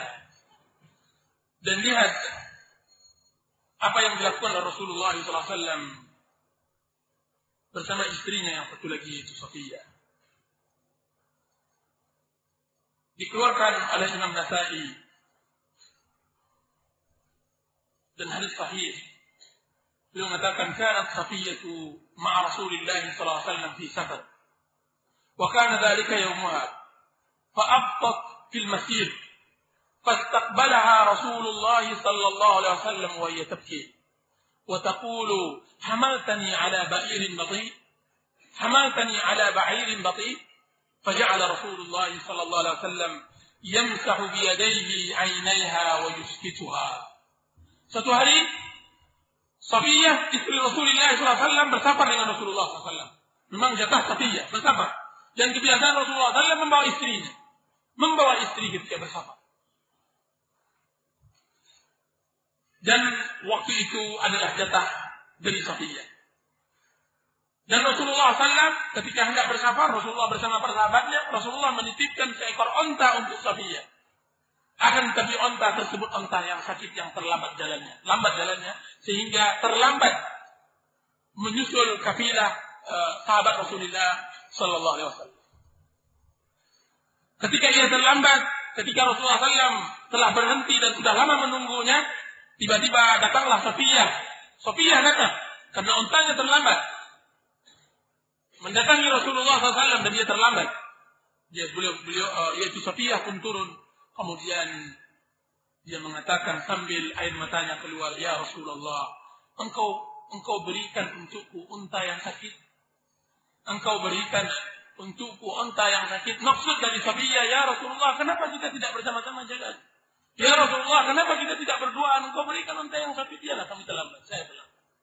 Dan apa kata apa yang diperbuat Rasulullah SAW? Rasulullah memeluk Safiyah, kemudian membersihkan air matanya dan menyekanya. Allahu Akbar. Indahnya kehidupan Rasulullah Sallallahu Alaihi Wasallam. Apakah cerita sampai di sini? Tidak. Tidak, belum sampai di sini. Ah, kalau ke, sudah diheningkan, sudah didiamkan oleh Rasulullah SAW, diam, diam, diam, whisky tua, diam, dah, maafkan, maafkan, maafkan. Akan tetapi Safiyah tidak mau juga diam. Karena tahu tabiat wanita ini luar biasa ketika disayangi malah malah naik gitu. Tambah besar air matanya, tambah banyak air matanya, tambah besar nangisnya. Subhanallah. Akhirnya ditinggalkan Rasulullah SAW.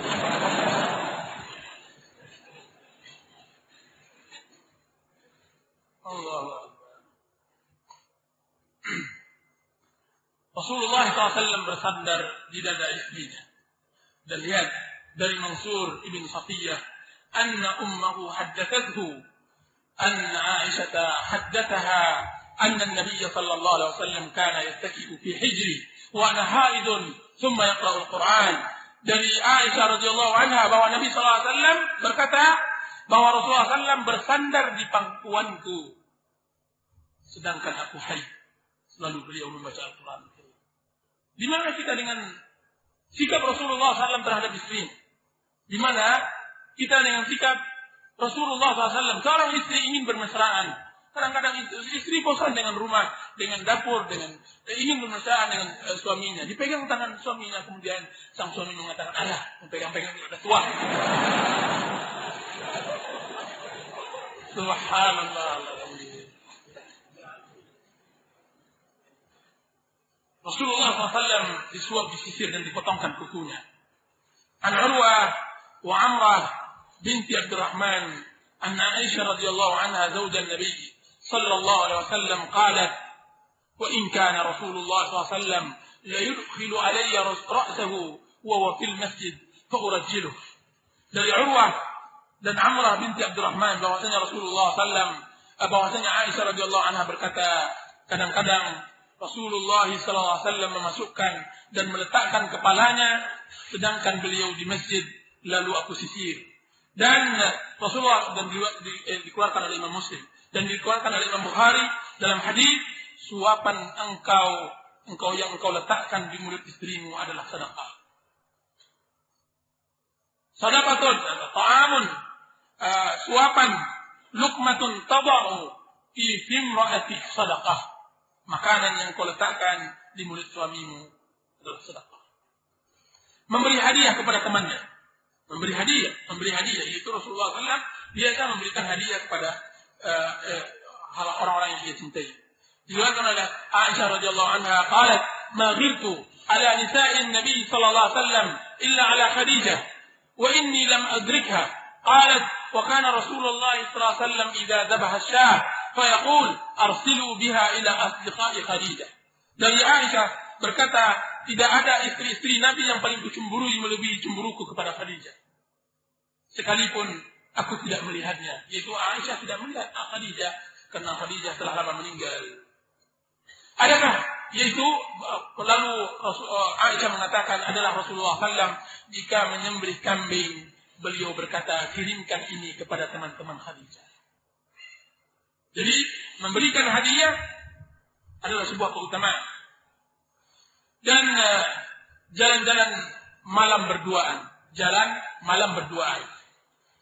Rasulullah SAW mengatakan dari Aisyah juga dari an Aisyah ta anna Nabi sallallahu alaihi wasallam kana idza kharaja aqra baina nisa'i fatara fil qur'an li Aisyah wa Hafsah wa kana an-nabiy sallallahu alaihi wasallam idza kana bil lail sara ma Aisyah yatahaddath itu dari Aisyah bahwasanya Nabi SAW jika seandainya keluar beliau undi para istri-istrinya. Dan kadang-kadang e, suatu hari menanglah undian dimenangkan undian tersebut oleh Aisyah dan Hafsah. Dan adalah Rasulullah SAW suatu malam yaitu ketika malam datang berjalan bersama Aisyah sambil bercerita. Di mana kehidupan ini dengan kehidupan kita? Ketika sang istri telah bosan dengan rumahnya, telah bosan dengan rutinitas yang ada. Kemudian kita bisikkan kepada sang istri tanpa didengar oleh anak-anak. Mi, malam ini kita berjalan berdua. Ngebakso di, di jalan. Subhanallah. Bergandengan tangan, berjalan berdua. Mengingat masa-masa muda pada masa 30 tahun yang lampau. Hadis ini dikeluarkan oleh Imam Bukhari dan Muslim. Rasulullah SAW mengetahui sifat dan kebiasaannya. Yaitu Rasulullah SAW mengetahui sifat dan kebiasaan istri-istrinya orang-orang yang ia cintai. Dari Aisyah juga. Qalat, Qala li Rasulullah sallallahu alaihi wasallam, inni la'alam idza kunti anni radiyah wa idza kunti alayya ghadba. Qalat, فقلت من أين تعرف ذلك يا رسول الله فقال أما إذا كنت عني راضية فإنك تقولين لا ورب محمد وإذا كنت علي غضبة قلت لا ورب إبراهيم قالت قلت أجل والله يا رسول الله ما أهجر إلا اسمك Rasulullah SAW berkata kepada Aisyah, Ya Aisyah. Ketika itu Rasulullah SAW sedang berdua-dua dengan Aisyah. Kemudian ia bisikkan, Ya Aisyah. Aku sangat mengerti kapan engkau suka denganku dan kapan engkau marah kepadaku. Jadi biasa di rumah tangga Rasulullah SAW ada marah dan benci, ada sayang dan suka. Akan tapi Rasulullah SAW sangat mengerti kapan istrinya marah dan kapan istrinya suka. Dan ini ada pada setiap rumah tangga. Apa kata Aisyah, ya Rasulullah dari mana engkau tahu bahwa aku marah dan aku suka? Apa kata Rasulullah SAW menyebutkan rahasia kebencian dan kesukaannya. Wahai Aisyah, jika seandainya engkau suka denganku, engkau akan mengatakan la wa Rabbi Muhammad. Tidak dengan nama Rabb Nabi Muhammad. Itu dia sebut Nabi Muhammad. Tidak dengan nama Rabb Muhammad. Akan tapi jika seandainya engkau tidak suka lagi denganku, engkau mengatakan la wa Rabbi Ibrahim. Tidak demi Rabb Ibrahim. Tidak mau menyebut Rabb Muhammad. Rabb Ibrahim. Apa kata Aisyah radhiyallahu anha, ya Rasulullah benar. Sesungguhnya aku tidak sanggup berpisah denganmu kecuali menyingkirkan atau kecuali mendiamkan namamu saja. Kalau aku berpisah denganmu nggak kuat. Kalau aku tidak bertemu denganmu tidak kuat. Akan tapi untuk mendiamkan namamu untuk sementara aku kuat. Subhanallah. Itu Aisyah radhiyallahu anha. Rasulullah SAW membantu pekerjaan rumah. Subhanallah. Anil Aswad قال سألت عائشة رضي الله عنها ما كان النبي صلى الله عليه وسلم يصنع في أهله قالت كان في مهنة في مهنة أهله فإذا حضرت الصلاة قام إلى الصلاة dari Aswad rahimahullah taala aku berkata aku berkata kepada Aisyah radhiyallahu anha apa yang diperbuat oleh Nabi ketika ia berada di rumahnya apakah dia belajar terus apakah dia baca buku terus apakah dia begini terus apa kata Aisyah radhiyallahu anha Ia berkata beliau melakukan pekerjaan istrinya. Dan ketika waktu salat datang, beliau bangkit untuk salat. Subhanallah. Subhanallah. Inilah Rasulullah SAW. Satu hari, setiap hari, mungkin dia berkata, wahai istriku, apa yang engkau perlu aku bantu? Cuci piringkah? Menyapu rumahkah? Membersihkan halaman? Atau semacamnya? Sebutlah. Seorang suami yang baik, seperti Suami yang menghargai menghargai keadaan. Hari ini, pernahkah kita bisikkan kepada istri setelah kita jauh dari safar? Kemudian dia mengatakan, hari, ini, wahai istri, engkau adalah ratu. Kenapa itu mas? Kenapa itu di? Karena aku sekarang adalah pelayanmu. Maka dicucikan semua pakaian. Maka dicuci semua beli. Maka dimandikan semua anak-anak.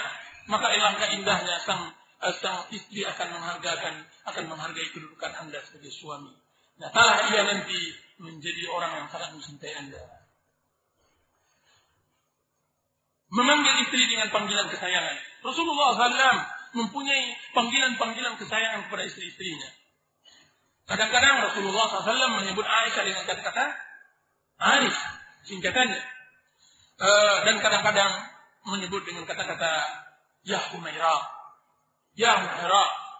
Dan ini sangat disayangkan sekali. Dan Rasulullah SAW dengan Aisyah Rasulullah sudah berumur 50-60 tahun. Coba lihat, Rasulullah SAW bermuamalah seperti ini berumur 50-60 tahun. Banyak di dalam sebagian rumah tangga baru berusia 2-3 tahun tidak ada lagi kata-kata yang yang yang ada. Yang ada hanya kata-kata ubi, abi atau ummi. Hanya itu saja. Sampai-sampai sebagian sang suami marah. Emangnya saya ini adalah bapakmu? Subhanallah. Panggil dia kata-kata sayang, kata-kata yang luar biasa yang dapat menggugah cintanya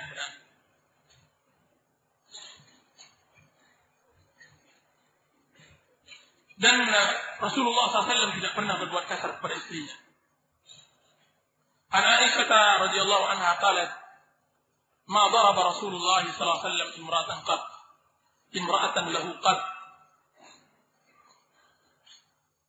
Dikeluarkan oleh Imam Nasai dan disahihkan oleh Al-Albani rahimahullah taala. Apa kata beliau dari Aisyah, Rasulullah sallallahu alaihi wasallam tidak pernah memukul istrinya sekali. Tidak pernah memukul. Subhanallah alazim. Sesungguhnya Allah Subhanahu wa taala telah menghalalkan istri tersebut sebagai pendamping Anda. Orang tuanya telah menyerahkan seluruh hidup kehidupannya dia besarkan kemudian dia berikan kepada Anda. Kemudian tiba-tiba ketika ia besar Anda jadikan ia seperti hewan ternak yang dipukul seenaknya. Subhanallah. Itu tidak boleh. Dan itu tidak dari mulai akhlak yang mulia.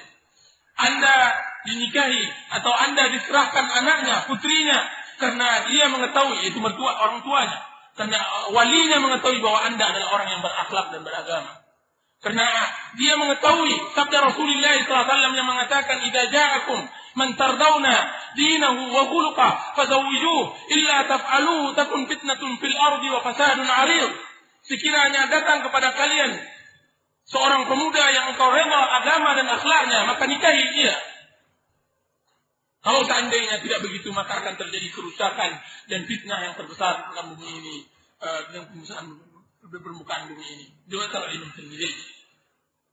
Dia nikahkan, yaitu orang tua tersebut, dia nikahkan atas dasar ayat ini. Sudah itu apa alasannya ketika itu Anda memukulnya tanpa hak? Seakan-akan Anda tidak memiliki akhlak. Seakan-akan Anda hanya mengenal akhlak sesama yang lain, akan tapi sama istri tidak ada akhlak. Atau Anda dinikahkan karena din. Kenapa tidak takut karena Allah Azza wa Jal? Seorang istri yang telah bekerja seharian penuh. Dan begitu sebaliknya. Kerja sebaliknya. Satu hari, seorang badui, seorang badui bertengkar dengan istrinya dengan pertempuran yang sangat hebat. Biasanya kalau pertempuran di rumah, yang biasanya yang menang adalah wanita. Karena dia selalu menjaga benteng. Ya, di rumah maksudnya. Seorang suami yang baik ketika pertempuran tidak bisa diledakan, bendera putih tidak bisa ditegakkan, hendaklah ia berangkat keluar untuk menenangkan diri. Badui tersebut melakukan hal yang melakukan hal itu. Kemudian dia keluar. Dia hendak mengadukan perihal peperangan tersebut kepada Amirul Mukminin Umar bin Khattab radhiyallahu anhu. Sesampainya di rumah Umar bin Khattab, dia mendengar kecamuk perang yang tidak beda di rumah. Jadi, dia dapatkan khalifahnya juga, bahkan peperangannya jauh lebih hebat daripada yang terjadi.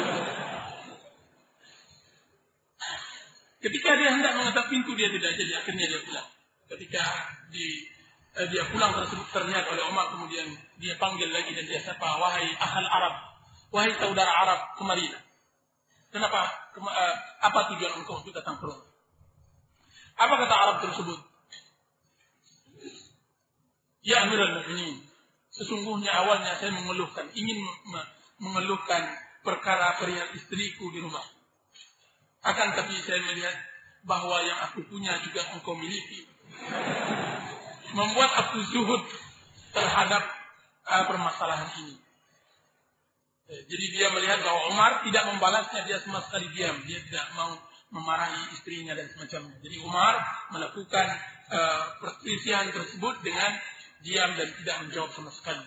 Seperti orang yang bersalah. Apa kata orang Arab tersebut, uh, saudara Arab tersebut? Saya melihat bahwa begitu caranya menjawab seorang istri sedang marah. Umar pun tersenyum. Kemudian dia mengatakan, wahai akhal Arab, wahai saudara Arab, bagaimana pula kita bisa marah kepada wanita-wanita tersebut? Sungguh, ia yang telah memasakkan nasi kita. Ia pula yang telah mencucikan pakaian kita. Ia pula yang telah membesarkan anak-anak kita. Ia pula yang membersihkan rumah kita. Sudah itu kalau seandainya sekali-kali ia marah, kenapa pula kita harus marah pula? Subhanallah. Ini adalah pelajaran yang sangat berharga uh, yang kita peroleh dari uh, kehidupan romantis Rasulullah Sallallahu Alaihi Wasallam dan mudah-mudahan ada manfaatnya. صلى الله على نبينا محمد وعلى آله وصحبه وسلم. والسلام عليكم ورحمة الله وبركاته. بسم الله الرحمن الرحيم. الحمد لله رب العالمين. والصلاة والسلام على أشرف الأنبياء والمرسلين. وعلى آله وصحبه وسلم تسليما كثيرا إلى يوم الدين وبعد. Para أخوات فرأسوامي akhwat, إستري yang saya hormati.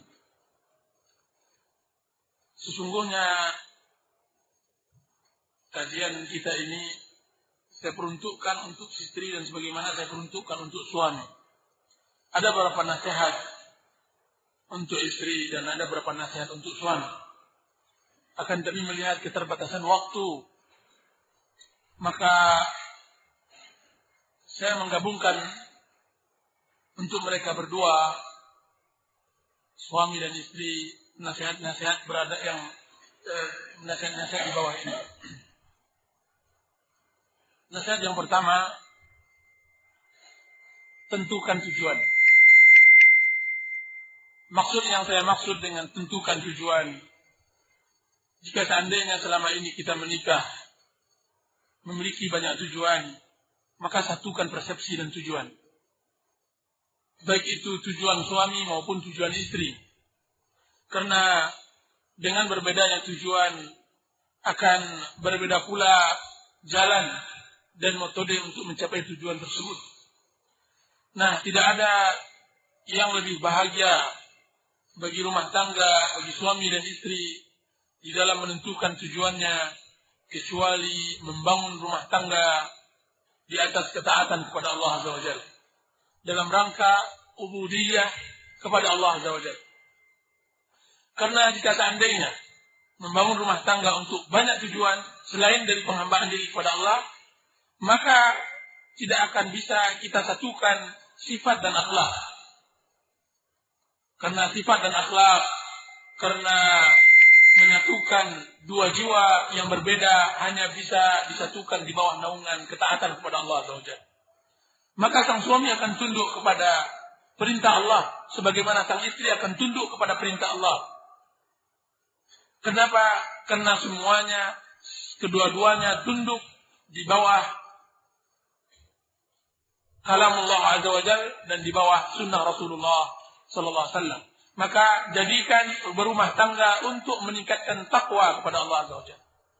Dan ini harus diingatkan pada setiap istri yang lalai dari tujuan tersebut atau setiap suami yang lalai. Maka tidak ada yang dapat membahagiakan sebuah rumah tangga kecuali meningkatkan ilmu dan amal. Semakin Ketika telah lurus tujuan kita kemudian ditingkatkan dengan mutu, tingkatkan ilmu, mutu ilmu dan meningkatkan mutu amal, iman, maka akan semakin bahagia rumah tangga tersebut. Karena jika seandainya kita sangkut pautkan, kita sangkutkan rumah tangga kita tersebut dengan kegagahan kita atau kecantikan kita, maka gagah dan cantik dia akan pudar. Jika seandainya kita pautkan rumah tangga tersebut karena kekayaan orang tua atau nasab orang tua, maka nasab dia akan putar, dia akan hilang, musnah, dia akan sirna. Dinasti kerajaan orang tua suatu saat akan runtuh pula. Jika seandainya yang kita inginkan dari dia atau yang kita pautkan rumah tangga kita karena uh, hobi yang sama atau semacamnya, maka juga dia akan sirna dan semacamnya. Makanya Rasulullah SAW mengatakan tungkahul mar'atu li arba. Limaliha, wali hasabiha, wali jamaliha atau li jamaliha wali di wali hasabiha wali maliha wali diniha asfar bidatid din talibat yadak sesungguhnya banyak cara orang ingin menikah banyak tujuan orang menikah terhadap seorang wanita karena hartanya, karena kedudukannya, karena nasabnya, karena agamanya. Akan tapi pilihlah karena agamanya. Sesungguhnya engkau akan memberikan kebahagiaan. Ada salah seorang akhwat mengatakan kepada saya ketika ia telah diceraikan oleh suaminya, Wahai Ustaz, saya telah mendapatkan semua ciri-ciri ideal bagi seorang laki-laki. Saya dapatkan ia seorang laki-laki yang tampan. Saya dapatkan ia laki-laki yang gagah. Saya dapatkan ia sebagai laki-laki yang mapan, atletis dan semacamnya. Akan tetapi kiranya saya membutuhkan setengah dari sifat-sifat yang ia miliki untuk saya bisa berbahagia dengannya. Dia mengatakan begitu. Kiranya saya hanya membutuhkan setengahnya saja untuk bisa saya berbahagia. Saya katakan kepadanya, kenapa begitu? Maka dia menjawab, karena ketika saya mendapatkan semua yang saya inginkan, kiranya ia menceraikan saja. Kiranya ia menceraikan saya. Subhanallah. Kembali cerita Ummu Zara kepada Abu Zara terjadi. Hendaklah ketika seorang suami telah menjadi suami dan seorang istri telah menjadi istri, sesegera mungkin, sesegera mungkin untuk mengetahui tabiat, sifat asli setiap pasangan. Karena dengan mengetahui tabiat, kita akan mengetahui tempat-tempat yang mana ia mempunyai kelebihan dan di mana tempat-tempat yang mana ia memiliki kurang. Kelebihannya kita jadikan itu sebagai acuan dan kekurangannya kita usahakan menutupi dengan kelebihan yang kita miliki. Karena jika jangan mencoba mencari pasangan yang apa yang Anda bayangkan, yang Anda sebutkan secara urut, saya begini, begini, begini, dan semacamnya, maka itu tidak akan Anda dapatkan akan tapi berusahalah bisa beradaptasi pada setiap pasangan yang Allah taala telah tentukan kepada Anda. Jadi, jangan berharap untuk mencari seorang wanita mencari laki-laki di atas kuda yang putih berterbang dengan sayapnya. Mustahil. Mustahil. Kan tapi cobalah hidup di alam nyata. Kemudian lihatlah kaki bahwa Anda telah menyentuh di atas bumi.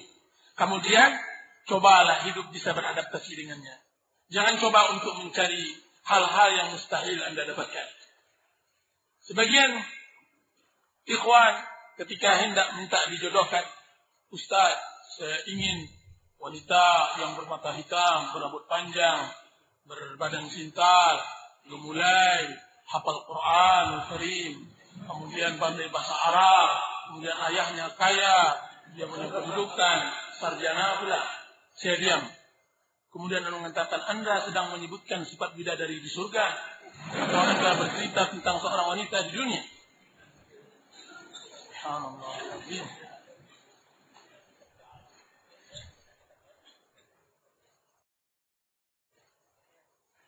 Poin yang berikutnya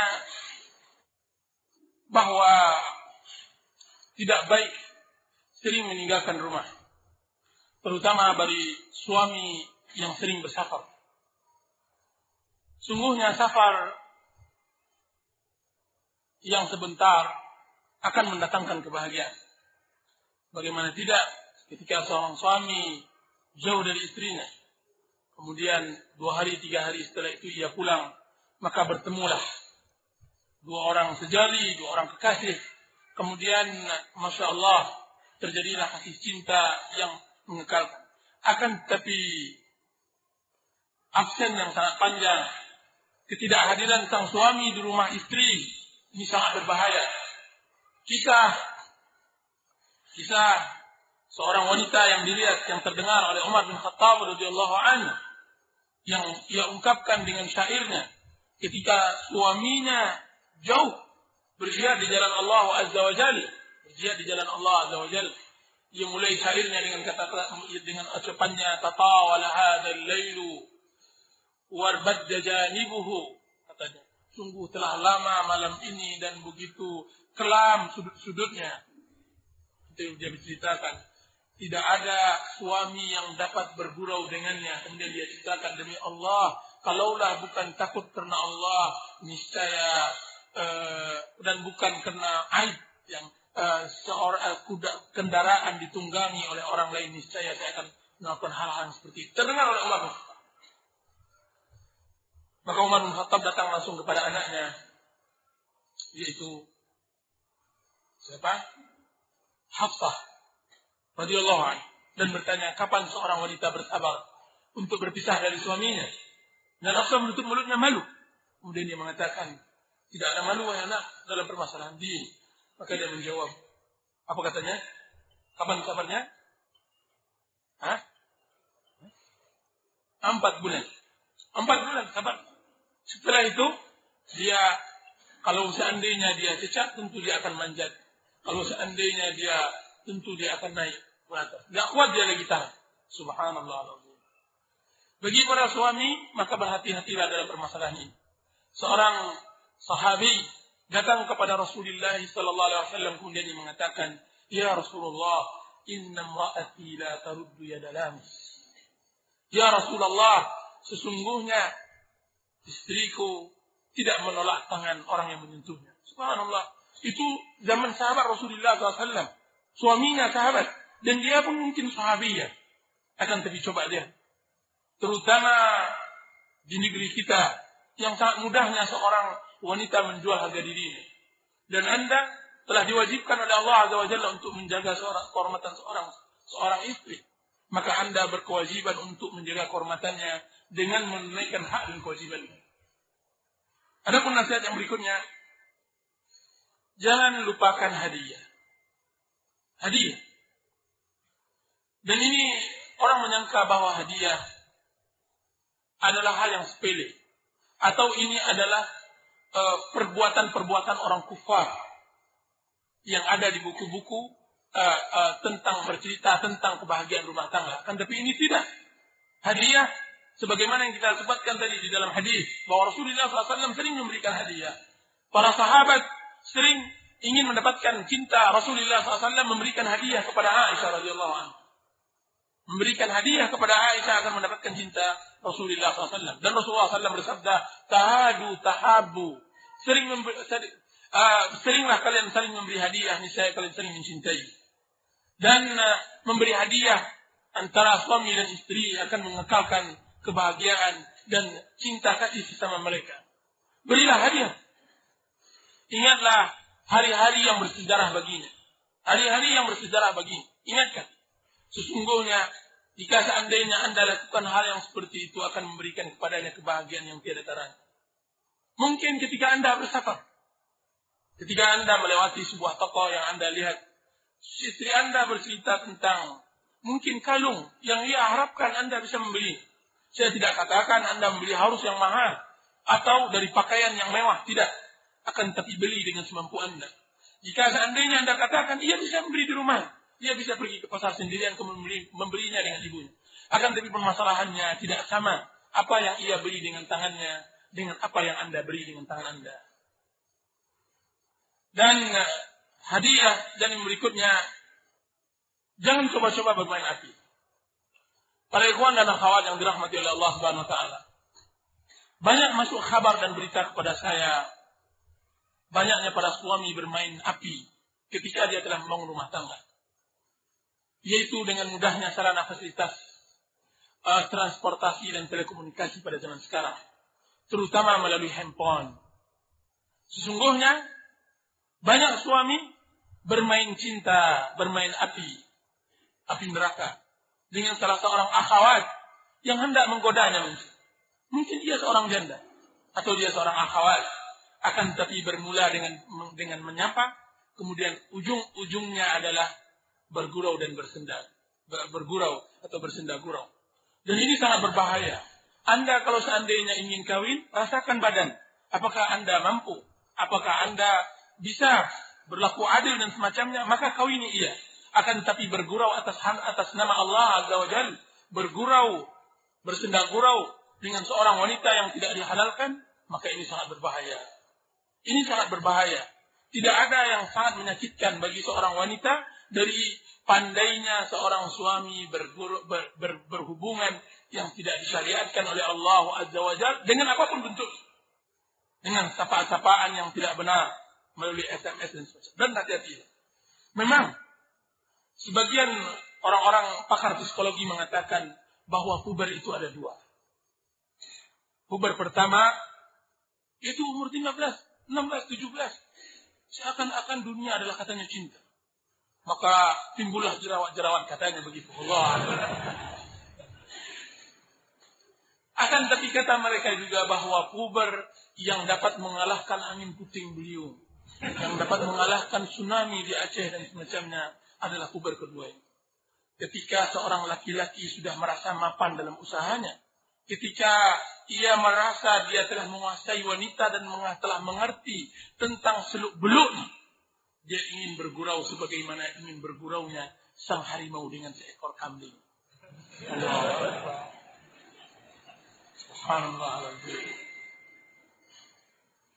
Menurut harimau, iya, ia bergurau dengan kambing. Akan tetapi menurut kambing, baginya adalah sembelihan.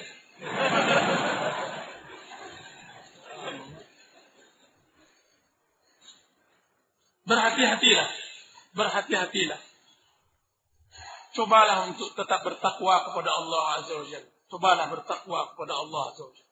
Tidak ada yang bisa mengukuhkan seseorang untuk menjaga dirinya dalam permasalahan ini kecuali ketakwaan. Dan tanggung jawab yang ia pikul terhadap anak dan istrinya. Jangan ia mencoba untuk bermain di lautan dan ia tidak pandai berenang. Sesungguhnya sekiranya makar syaitan lemah, sesungguhnya makar wanita adalah kuat. Rasulullah Allah Subhanahu wa taala berfirman, "Inna kaidas syaitani kana dha'ifa." Sesungguhnya tipu daya syaitan adalah lemah, sedangkan Allah Subhanahu wa taala mengatakan tentang tipu daya wanita, "Inna kaidakunna azim." Sesungguhnya tipu daya wanita itu sangatlah luar biasa. Nasihat yang berikutnya, berpandai-pandailah di dalam menasihati. Seorang suami atau istri ketika ia melihat kesalahan suami atau istrinya atau pasangannya. Dan dia tidak rela. Dia tidak menginginkan adanya kesalahan tersebut pada pasangannya, maka berpandai-pandainya. Banyaknya muncul pertikaian adalah karena ketidakahliannya antara suami atau istri di dalam menyelesaikan pertikaian atau menyatukan dua sifat yang tidak sama. Ada permasalahan misalnya sang suami bakhil dan sang istri begitu melakukan perbuatan mubazir. Dan ini sangat bertentangan. Istri mau berhura-hura, mau membuang apa yang diberikan oleh sang suami. Sedangkan sedang suami bakhil, kedukut, pelit, dan semacamnya. Dan ini solusinya apa? Harus pandai-pandai bergaul. Dan engkau wahai istri, gunakan sihirmu. Gunakan keber, nikmat Allah Subhanahu wa taala yang telah Allah khususkan kepadamu. Ketika Anda mendapatkan sifat sang suami yang Anda tidak inginkan, jika seandainya Anda temukan kekurangan pada suami karena Anda telah dijodohkan oleh salah seorang ikhwan atau semacamnya, kemudian Anda mengatakan kiranya suami saya bakhil sekali, dia ingin makanan yang enak, akan tapi dia tidak mau keluar uangnya. Ah, banyak tertawa mesti banyak di sini. Maka di tangan Anda solusi. Di tangan Anda solusi. Yaitu wahai para istri. Kalau seandainya Anda mendapatkan sifat suami yang Anda tidak suka, maka cari waktu dan tempat yang tepat. Dan gunakan keahlianmu. Misalnya setelah ia kenyang, kemudian kemudian dia istirahat, maka urutlah dia, pijitlah. Kemudian bisikkan ke telinganya bahwa tanyakan kepadanya, Mas, masakannya sudah enak belum? Oh, sangat enak. Nah, kalau mau lebih enak lagi, tambah lagi uang.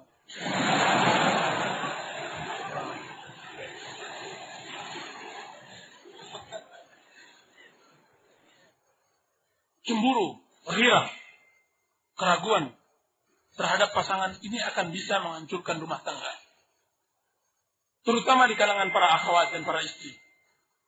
Terutama pula ketika sang suami telah muncul bintangnya, masyhur atau dikenal di kalangan-kalangan yang lain. Maka ini musibah.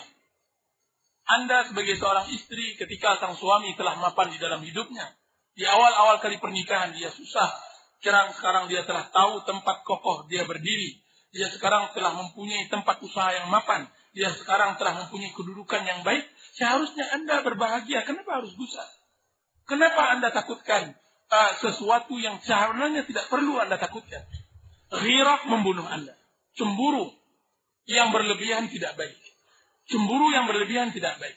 Misalnya apa? Sekiranya ada salah seorang akhwat ingin belanja di rumah, di toko suami Anda. Apa pula yang membuat Anda marah di rumah? Toh, ketika itu dia berbelanja akan menambah uh, asap dapur rumah Anda. Jadi, beradaptasilah dengan keadaan. Coba, jika seandainya Anda mengerti tentang berharganya suami, maka lipat gandakan usaha dan berbuatlah apa yang bisa dapat meridhoi suami. Ghirah tidak akan menyelesaikan perkara. Seakan-akan Anda adalah hansip suami. Setiap setiap dia bergerak Anda mengerlingkan lihat sampai sang suami terpaksa membawa handphone ke dalam toilet. Bawa toilet, takut dilihat sang istri. Dan ini juga berbahaya ya ikhwan. Ini berbahaya dan ini tidak dibenarkan akan tetapi berikan rasa kepercayaan antara suami dan istri. Berikan kepercayaan kepada suami bahwa dia bisa menjadi suami yang baik. Sebagaimana berikan kepercayaan kepada istri bahwa dia adalah istri yang saleh. Jika seandainya ini yang Anda tanamkan terkhusus para istri, maka Anda akan dapatkan kebahagiaannya. Dan tidak akan selalu dirundung musibah. Terutama di permasalahan ta'adud. Poligami. Subhanallah, waktu-waktu kita sekolah di sekolah dasar, kita telah disebutkan bahwa tong kosong nyaring bunyinya. Kalau seandainya suami Anda berbicara tentang masalah ta'adud setiap sore harinya berkicau terus, pastikan dia adalah tong kosong. Tapi kalau seandainya dia diam, akan tepi diamnya menghanyutkan, nah ini yang perlu diwaspadai.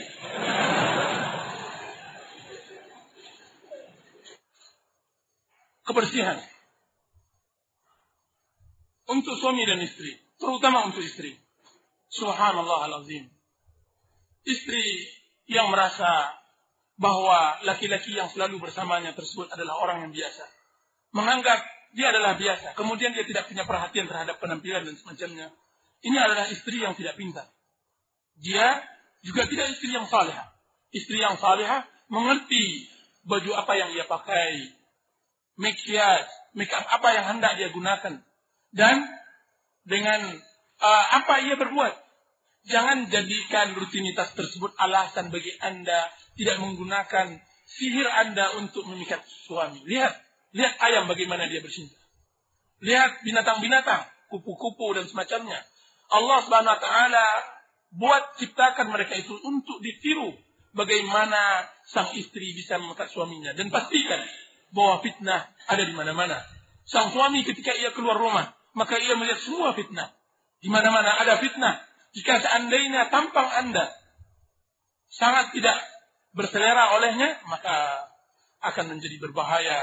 Anda berarti dengan sengaja memasukkan suami Anda ke dalam api neraka.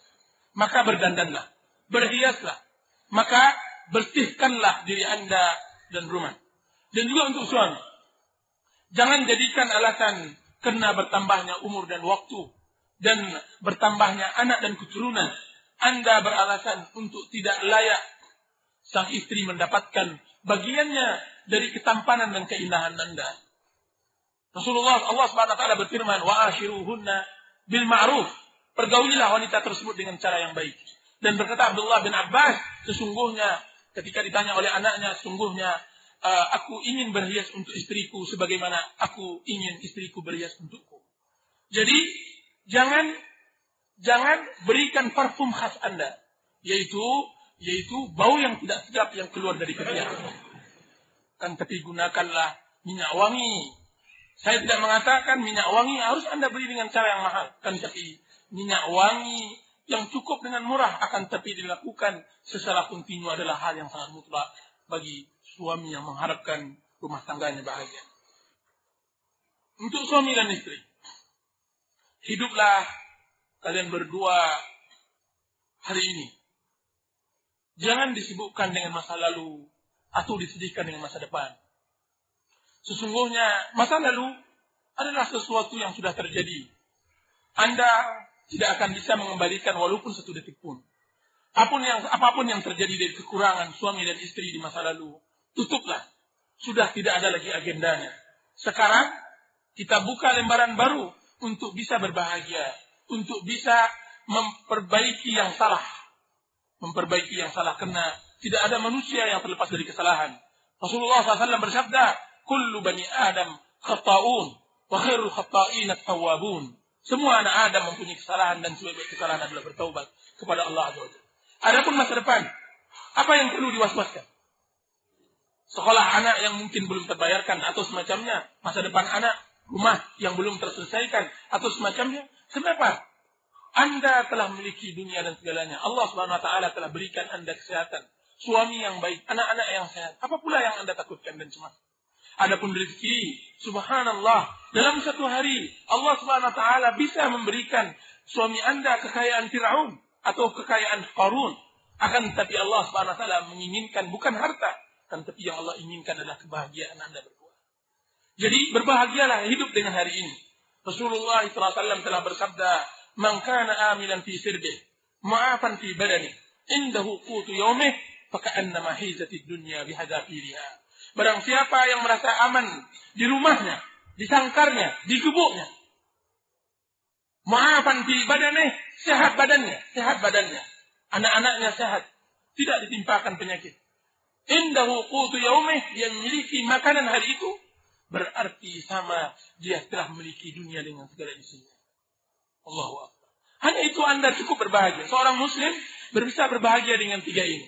Aman di rumahnya, tidak ada keraguan untuk meninggalkan anak dan istri di rumahnya. Karena istrinya salihah, istrinya pandai menjaga diri. Anak-anaknya, Masya Allah, taat dan patuh kepadanya. Dia tinggalkan dalam keadaan tenang.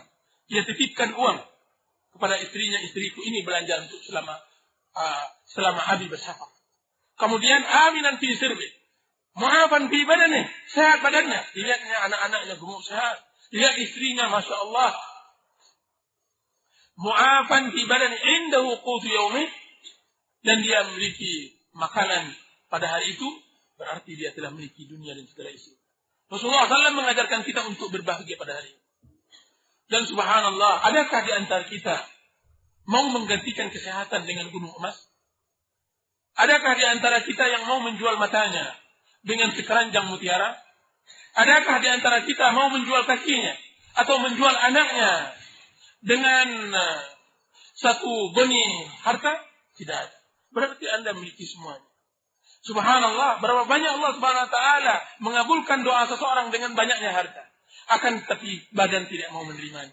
Kenapa?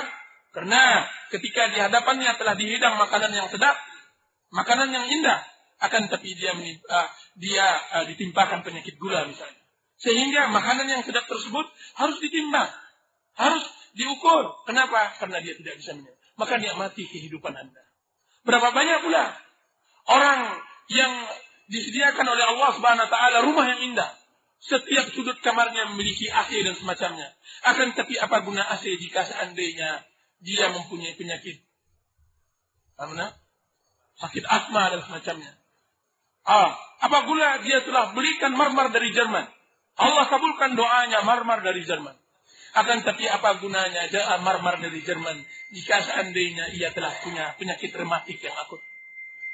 Jadi untuk berbahagia tidak mutlak harus selalu dikabulkan oleh Allah Subhanahu wa taala. Allah diberikan kekayaan. Karena kaya jika seandainya badan sakit maka tidak ada gunanya. Ada sebagian orang yang selalu di, di, di, berdoa kepada Allah Subhanahu wa taala agar dikayakan. Agar diberikan istri yang banyak. Ya Allah, saya ingin kaya supaya istri banyak. Kemudian dia bekerja sungguh-sungguh. Maka dia mulai bekerja umur 20 tahun. Kemudian ketika umur 70 tahun baru Allah kabulkan doanya. Allah kayakan dia. Kemudian Allah gunakan, Allah berikan kepadanya istri yang banyak. Tapi apa gunanya kekayaan ketika dia telah tua? Apa banyaknya istri yang banyak yang hanya bisa bergerak akan tapi tidak bergerak? Allah Malang. Malang masih bergerak tapi tidak bisa bergerak. Apa kata orang Arab ketika dia telah kaya masa tua? Subhanallah. Kata istrinya yang masih muda tersebut, Mas, goyangannya yang kuat akan tapi apanya tidak ada. Subhanallah. Dan ini dinukilkan, maaf. Menukilkan. Maka, maka nikmati hidup Anda hari ini. Anda seorang pemuda, Anda seorang yang kaya, Anda seorang yang bahagia, maka bahagialah dengan tiga hal ini. Indahu qutu yaumih, mu'afan fi badanih, aminan fi sirbih. Dan yang berikutnya jangan berpedoman dengan cinta. Yang saya maksud tidak mutlak rumah tangga dibangun di atas cinta. Akan tapi cinta setelah itu. Kenapa? Sekalipun cinta dia adalah hal yang penting dan darurat dalam kehidupan, akan tapi tidak semua rumah tangga dibangun di atas cinta. Jadi ada sebagian ikhwan, ada sebagian ikhwan ketika dia hendak melamar salah seorang akhwat. Kemudian dia mengatakan, Ustaz, saya tidak serak sama dia. Subhanallah. Apakah membangun rumah tangga harus dengan serak? Dan yang terakhir, dan yang terakhir, uh, para ikhwan dan akhwat yang dirahmati oleh Allah Subhanahu wa taala, tidak ada kebahagiaan rumah tangga kecuali mengacu terhadap rumah tangga dan kedua Rasulullah SAW. Terus terang, buku-buku yang menerangkan tentang masalah ini sangat banyak sekali. Sangat banyak sekali. Cobalah mengkaji hal ini dan membacanya bersama berdua antara suami dan istri. Karangan yang bagus seperti karangan Tuhfatul Arus atau Az-Zawajul Islami dan Adabus Zafaf karangan Syekh rahimahullah taala adalah buku-buku yang sangat bagus yang bisa dibaca untuk pasangan suami istri yang hendak berbahagia di dalam membangun rumah tangga. Sallallahu ala nabiyina Muhammadin wa ala alihi wasallam dan mohon maaf atas khilafan dan salah ucapan. Wassalamualaikum warahmatullahi wabarakatuh. Ini pertanyaan sangat bagus sekali. Aku ingin menikah atau anak ingin menikah, bahkan anak tidak tenang dengan adanya keinginan ini. Tapi anak takut karena belum ada pekerjaan. Bagaimanakah nasihat Ustaz pada anak? Pertama, orang yang tidak mau menikah berarti tidak sehat. Tidak sehat, berarti dia sakit. Semua orang mau menikah. Rasulullah SAW mengatakan, Ya ma'asyar syabab, man istata'a minkumul ba'ata falyatazawwaj. Wahai sekalian pemuda, barang siapa yang hendak, yang telah mampu ba'ah, punya kemampuan untuk menikah, maka hendaklah menikah. Karena menikah adalah setengah agama.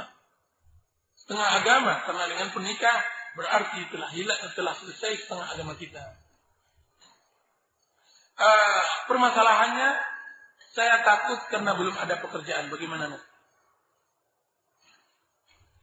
Pertama, Rasulullah SAW mengatakan, "Faman lam yastati' fa'alaihi bisawm."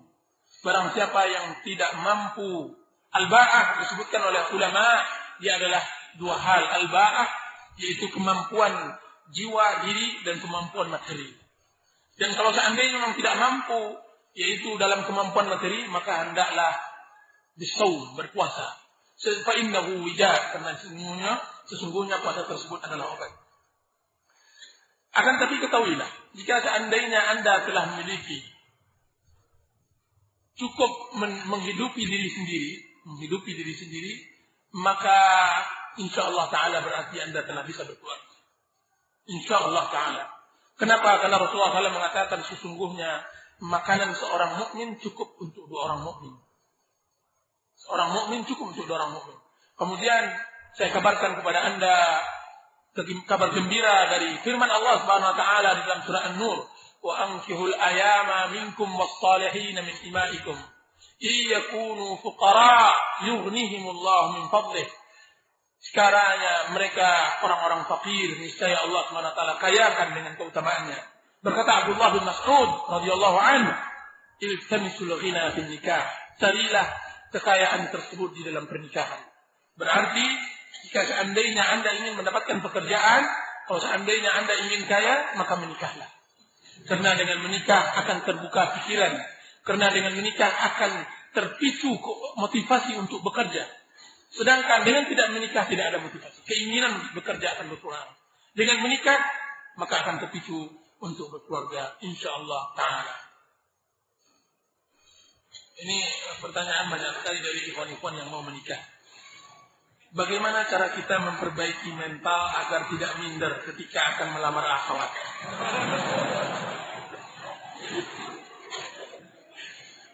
Ini yang pelanggan secara misal yang pengalaman insyaallah. Pertama harus ada latihan.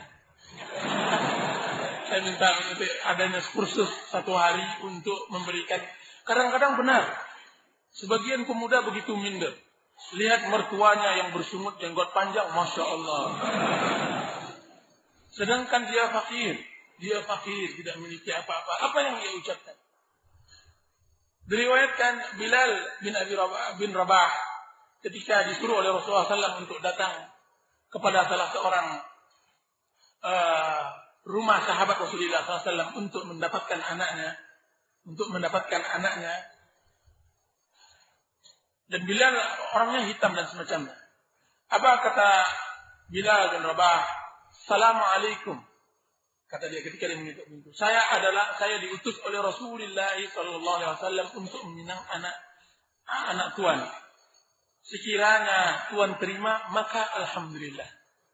Dan sekiranya tuan tidak terima maka alhamdulillah. Dan ini percaya diri, percayaan diri, percayaan diri yang ditanamkan, uh, yang harus ditanamkan oleh setiap pemuda. Jadi anda, anda yang misalnya bertampang apa adanya ketika hendak menikah. Apa pula yang Anda minder? Karena memang Allah Subhanahu wa taala telah memberikan tampang kita begitu. Anda yang miskin atau Anda yang berkulit yang gelap dan semacamnya mendapatkan calon yang berkulit putih, minder hitam. Maka kenapa pula? Bukankah indahnya siang dengan datangnya malam?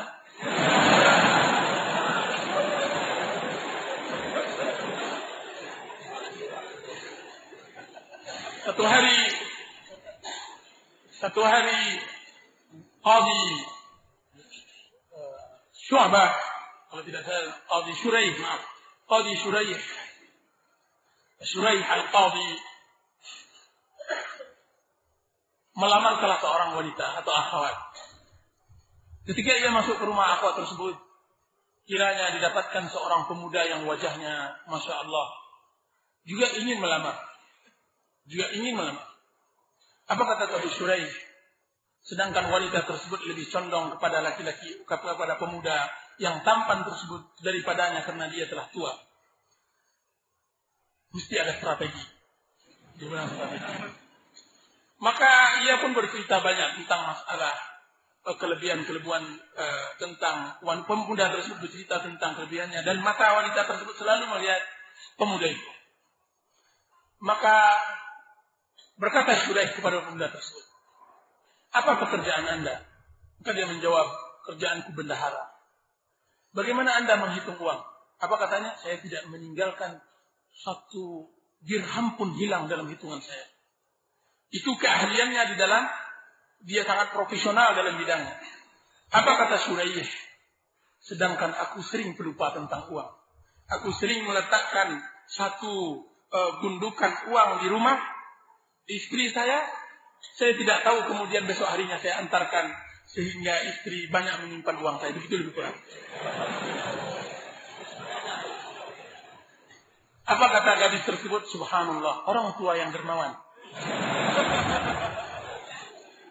Akhirnya wanita tersebut dapat uh, memilih Surayah karena kedermawanannya daripada laki-laki yang gagah tersebut. Lihat bagaimana Suraih memerangi mindernya dengan laki-laki itu. Subhanallah. Jadi jangan minder ya tuan. Uh, menghadaplah kepada istri eh, kepada wali tersebut apa adanya, apa adanya. Karena anda uh, menikah sesuai dengan apa adanya. Sebagian ikhwan mencoba tersebut sungguh mujarab daripada dibuat-buat. Dibuat-buat kebetulan memang sang suami eh, orang orang tua akhwat tersebut memang orang yang berada kemudian semuanya ala pinjam semua Baju pinjam, semuanya pinjam, sampai jam pinjam, mobil pun pinjam. Kemudian apa yang terjadi ketika uh, diselidiki punya selidik, akhirnya tidak jadi karena dia uh, tidak memiliki yang sebenarnya. Rasulullah SAW mengatakan al-mutashabbi' bima lam yu'ta kalabisi saubaizur. Sesungguhnya orang yang merasa kenyang dari apa yang ia tidak diberi. Seperti orang yang berpakaian dengan pakaian yang palsu. Kami berkewajiban mengimani terhadap seluruh syariat Allah. Tetapkan. Dan di antaranya Allah mensyariatkan ta'adud poligami. Namun tiada hentinya syaitan membuat suatu tipu daya. Dan akan tetapi uh, dan tipu daya yang berhasil disebarkan syaitan menghembus, menghembuskan syubhat di kalangan wanita istri-istri kami akhwat ibu akhwat dan hal yang lainnya. Akan keraguan antipati dengan ta'adud yang kami harapkan berikanlah kami nasihat kepada istri-istri kami akhwat dan kalangan wanita pada umumnya. Apa hikmah ta'adud yang Allah syariatkan? Masalah ta'adud ikhwan adalah sunnah Rasulullah SAW. Sunnah Rasulullah. Bahkan dia syariat Allah Azza wa. Dia adalah sunnatul mursalin. Bahkan dia adalah sunnah nenek moyang kita. Yang harus kita lestarikan. Dan ini permasalahan ta'adud baru-baru saja diungkit oleh orang. Ketika oh, dai-dai emansipasi wanita muncul. Ketika materi begitu kuat mengekang uh, manusia pada zaman sekarang ini. Sehingga masalah hal-hal yang seperti ini menjadi permasalahan yang besar. Padahal ia adalah permasalahan yang mudah ringan. Tidak seberat yang dibayangkan oleh sebagian kaum muslimat. Atau tidak seringan yang dibayangkan oleh sebagian kaum muslimin. Karena perkara poligami adalah hak dan kewajiban. Saya tidak mengatakan bahwa poligami hanya nazar kemudian kawin kemudian beranak dan semacamnya. Tidak. Dia lebih berat dari apa yang dibayangkan oleh sebagian kaum muslimin yang hendak melakukan syariat Allah Azza wa Jalla ini. Harus ada cara yang benar dalam melakukan poligami. Sebagaimana harus ada cara yang benar untuk memberi pemahaman pada para istri dan semacamnya. Padahal mereka juga istri yang saleh. Permasalahan ini mungkin pada kajian-kajian yang lain atau ustaz-ustaz yang lebih uh, senior dan lebih uh, berilmu dari saya. Wallahu ta'ala. Ustaz, anak terlambat menuntut ilmu agama dan mempunyai keinginan sebelum menikah bisa membaca kitab. Akan tapi hasrat untuk menikah bagaikan usia dikejar waktu.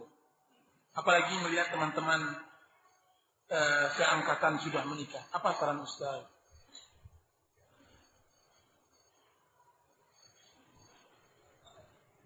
Ini masuk ke dalam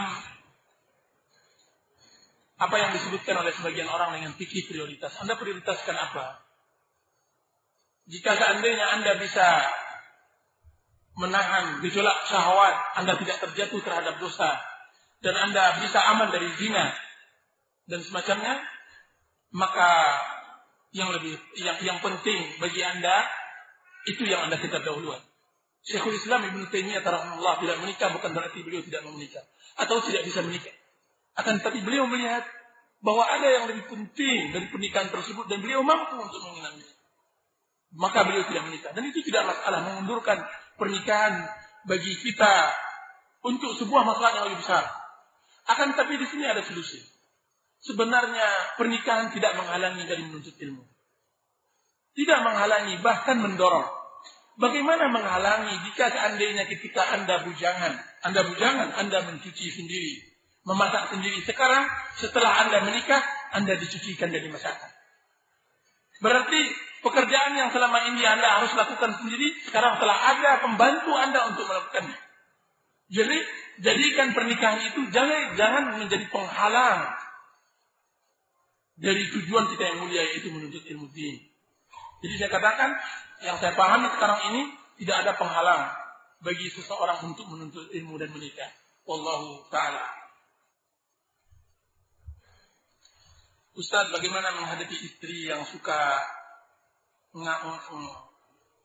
ngambil trik-triknya Ustadz Ustadz bagaimana batas-batas bermesraan dengan istri di depan umum di depan anak-anak Nah, uh, Ustaz bagaimana menghadapi suami yang hanya sibuk dengan menuntut ilmu sehingga sering melalaikan istri dan keluarga? Istri yang yang sedang ngambek gitu, triknya sangat mudah. Apa kata seorang istri kepada orang Arab? Orang Arab, jadi kepada suaminya Arab. Dia marah, subhanallah, hai suamiku. Engkau ketika aku marah dan murka kepadamu, engkau berikan aku sesuatu yang tidak pernah yang membuatku hilang murka semua murkaku Jadi engkau ketika aku marah dan murka, engkau berikan kepada aku sesuatu yang membuat hilang murkaku. Ketika ditanya apa itu? Yaitu memberikan kepadanya kebahagiaan. Yaitu belum paham juga, yaitu berhubungan sama istri. Ini hal sering mengalahkan mengalahkan istri kalau seandainya istri Anda sedang marah-marah, peluk lagi. Bawa ke kamar, kemudian selesaikan urusan Anda.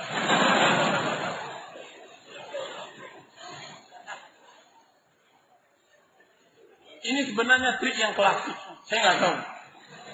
Apakah Anda memang selalu melakukan itu atau Anda pura-pura bertanya kepada saya?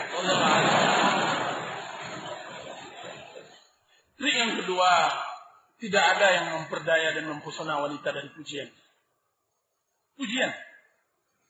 Ada kemarin beberapa waktu yang lalu datang kepada saya seorang suami. Dia menangis, terus terang dia menangis. Ini orang awam, tidak orang tidak ada kalangan kita, awam. Dia menangis karena istrinya terang-terangan berselingkuh. Dia mengatakan saya berzina dengan si Dan dia menangis. Ketika saya tanya, kenapa anda menangis dengan laki-laki? Dia mengatakan, saya benar-benar mencintainya Ustaz. Subhanallah. Terlepas dari permasalahan yang saya selesaikan waktu itu, saya menyuruh dia untuk menceraikan istri yang seperti itu. Tapi pernahkah ia pernah, pernahkah anda sebutkan cinta itu di depannya? Dia bilang itu, itulah kelemahan saya. Saya tidak pernah menyebutkan kata-kata cinta di depannya. Akan tetapi, di depan kawan-kawan akrabku, di depan kawan-kawan yang lain, di depan kawan-kawan yang lain, saya sebutkan bahwa saya cinta Itulah kelemahan. Subhanallah, masalah cinta tidak disebutkan kepada orang lain. Masalah cinta hanya ada di rumah. Sebutan kata manis dan semacamnya hanya ada di rumah, tidak di orang lain. Ini hanya masalah khusus. Nah, kenapa harus dibalik? Di luar rumah Anda berkicau dan bernyanyi, di dalam rumah Anda diam seperti membatu. Subhanallah. Kapan Anda memuji masakannya? Kapan Anda memuji sabarnya ia berdiri untuk memasak masakan yang Anda sukai dan semacamnya? Subhanallah kata-kata yang singkat. Anda tidak harus membayar banyak untuk memuji. Tidak perlu harus keluarkan uang. Hanya sebatas pujian. Subhanallah. Adikku, masakan engkau hari ini. Masya Allah. Masya Allah. Dan. Sampai pun. Sampai pun. Masakannya mungkin benar-benar Masya Allah tidak enak. Akan tapi pujilah. Sekurang-kurangnya jika seandainya Anda tidak memuji masakannya, pujilah. Bakti dan khidmatnya kepada Anda. Itu dan itu akan melupakan segalanya. Dan juga ahlilah di dalam membahagiakannya. Seorang istri disebutkan dalam kitab Tuhfatul Arus, seorang, seorang suami menuliskan catatan kecil di dapurnya. Di dapurnya. Kemudian, pandailah engkau berbuat di sini, niscaya engkau bahagia. Kemudian ketika sang istri tersebut berada di dapur, dia pahami bahwa suaminya meminta agar dia pandai memasak. Kemudian sang istri memindahkan notes tersebut ke kasurnya. Kemudian bang kasur. Pandaikan bahagiakan istri. Pandailah berbahagiakan istri. Sebagian suami, masya Allah, hanya an anania, egois. Dia hanya mementingkan dirinya. Kemudian uh, setelah selesai urusannya, maka ia mengeluarkan suara yang benar-benar membuktikan bahwa dia letih. Mendengkur sekuras-kerasnya. Subhanallah azim. Anda sedang bermuamalah dengan seorang wanita yang lembut. Membutuhkan membutuhkan kesabaran untuk bisa subhanallah Rasulullah SAW mengajarkan hal itu. Banyak keluhan masalah ini. Banyak rahasia-rahasia rumah tangga yang sampai kepada kita dalam permasalahan ini. Terus terang kita malu menyebutkannya akan tapi ini permasalahan yang banyak dialami di banyak kalangan akhwat ada salah seorang akhwat sampai kepada saya eh, berita itu. Apa kata dia ketika dia menikah 10 atau 12 tahun? Kita apalah sang istri. Hanya menampung saja. Dia mengatakan begitu. Kita apalah sang istri. Hanya menampung saja. Jadi saya pahami dari kata-kata tersebut, dia tidak pernah merasakan kebahagiaan dalam berhubungan badan dengan suaminya. Suaminya begitu egois. Subhanallah azim. Subhanallah azim. Berbahaya hal seperti ini. Jika seandainya Anda ingin mendapatkan sedekah, maka Rasulullah SAW mengatakan wa fi ayahdikum sedekah. Meletakkan meletakkan uh, uh, kemaluan dalam istri itu adalah sedekah sebagaimana yang disabdakan Rasulullah Sallallahu Alaihi Wasallam. Bagaimana batas-batas bermesraan dengan istri di depan umum? Jelas ini uh, bermesraan di depan umum itu tidak diperkenankan dan dia adalah khawarimul muru'ah, tidak dibenarkan. Tidak dibenarkan. Maaf kalau seandainya yang jelas Rasulullah SAW menghapus menghapus air mata Safiyah tadi. Allah alam apakah beliau memeluknya akan tapi beliau menghapus menyeka menyeka air matanya. Akan tapi ini juga begitu. Suatu hari Rasulullah SAW i'tikaf Kemudian beliau keluar karena datang kepadanya Safiyah, datang kepadanya Safiyah dan beliau uh, berbicara mesra. Kemudian datang salah seorang dua orang sahabat Rasulullah SAW masuk ke masjid, dilihatnya Rasulullah dengan seorang wanita. Kemudian Rasulullah SAW, uh, Safiyah keluar, kemudian Rasulullah memanggil sahabat tersebut ala rislikuma. Sebentar, sini. Sesungguhnya ibu kalian, dia adalah ibu kalian Safiyah. Menunjukkan Rasulullah SAW tidak menginginkan ada buruk sangka dari kalangan sahabat melihat beliau berbicara dengan seorang akhwat. Dan itu yang dilakukan Rasulullah SAW. Orang yang bermesraan di depan umum itu khawal muruah dan tidak dibenarkan. Akan tetapi, akan tetapi hal ini jika seandainya terjadi di luar kemampuan maka itu diuzurkan. Sebagaimana Abdullah bin Umar ketika e, melihat salah seorang wanita yang telah menjadi jatahnya, budak yang telah menjadi jatahnya di peperangan Jalula, beliau menciumnya di depan umum. Beliau menciumnya di depan umum. Dan ini jelas tidak e, mampunya Abdullah bin Umar atau alasan-alasan yang lain yang bisa diterima oleh syariat Allah Ta'ala. Dia ada soal terakhir, bagaimana menghadapi suami yang hanya sibuk menuntut ilmu, sehingga sering melalaikan istri dan keluarga. Subhanallah al-azim. Ini juga penglalaian. Menuntut ilmu ya ikhwan. Menuntut ilmu. Tidak diukur dengan banyaknya belajar. Apa gunanya belajar jika seandainya pikiran anda khayal jauh di alam jauh? Apa kata ulama saya sangat menyedihkan dua hal. Dua hal. Orang yang cerdas tapi malas belajar atau orang yang bodoh tapi rajin belajar. Intinya apa? Tidak dapat ilmu. Orang yang cerdas tapi malas belajar, tidak akan mendapatkan ilmu. Sebagaimana orang yang bodoh tapi rajin belajar. Yang intinya di dalam belajar adalah efisiennya. Efisiennya. Ini bagi suami yang hendak belajar untuk ilmu. Dan uh, apa pula alasan, apa hubungan Anda belajar dengan uh, menunaikan hak dan kewajiban? Hak dan kewajiban itu. Jelas tentu hak yang sesuai dengan uh, dengan uh, syariat Allah bukan yang kehendak istri. Jika seandainya diperturutkan kehendak istri, maka suaminya kalau bisa diikat maka diikatnya di rumah. Kalau seandainya boleh dipeluknya maka selalu jangan keluar mas, jangan keluar bi. Pokoknya abi di rumah saja, tidak boleh ke mana-mana. Subhanallah. Bagaimana bekerja, bagaimana cari uang dan semacamnya. Dan ini tidak benar. Hukum dalam masalah ini adalah hukum Umar bin Khattab. Ketika salah seorang sahabat mengeluhkan salah sahabiah mengeluhkan suaminya yang rajin ibadah. Kemudian akhirnya dihukum atau diputuskan oleh Umar bahwa satu hari dia uh, beribadah, uh, satu hari dia bergaul dengan istrinya dan tiga hari untuk beribadahnya kepada Allah Azza Maksudnya tiga hari karena uh, diperbolehkan bagi seorang laki-laki menikah empat, maka yang satu untuk istrinya, yang tiga ini untuk kepentingan yang lain yaitu menuntut ilmu atau hal-hal yang dia rasa perlu. Jadi itu adalah keputusan syariat insya Allah Taala. Jadi minimal para ulama berselisih. Para ulama berselisih. Kap, kap, berapa batasnya seorang wanita uh, ditunaikan haknya oleh suami? Sekali seminggu kah? Sekali sebulan kah? Sekali setahun kah? Atau semacamnya. Wallahu ta'ala alam yang rajih. InsyaAllah ta'ala. Sekiranya sang istri telah terpuaskan nafsunya. Maka itu berarti dia telah menunaikan hak dan kewajibannya. Wallahu ta'ala. Ustaz, mana yang lebih utama? Memberikan harta yang banyak atau cinta yang banyak untuk istri? Karena banyak yang bilang kalau hidup ini tidak makan cinta, tapi harta yang kita makan. Masya Allah. Berikan eh, berikan kasih sayang Anda kepada istri semuanya. Limpahkan harta Anda, limpahkan kasih sayang Anda kepada istri. Semuanya. Kalau seandainya Anda cinta kepadanya, tentu Anda tidak kedekut dengannya. Tidak bakil. Anda cinta, tentu Anda memberi. Karena cinta adalah pengorbanan.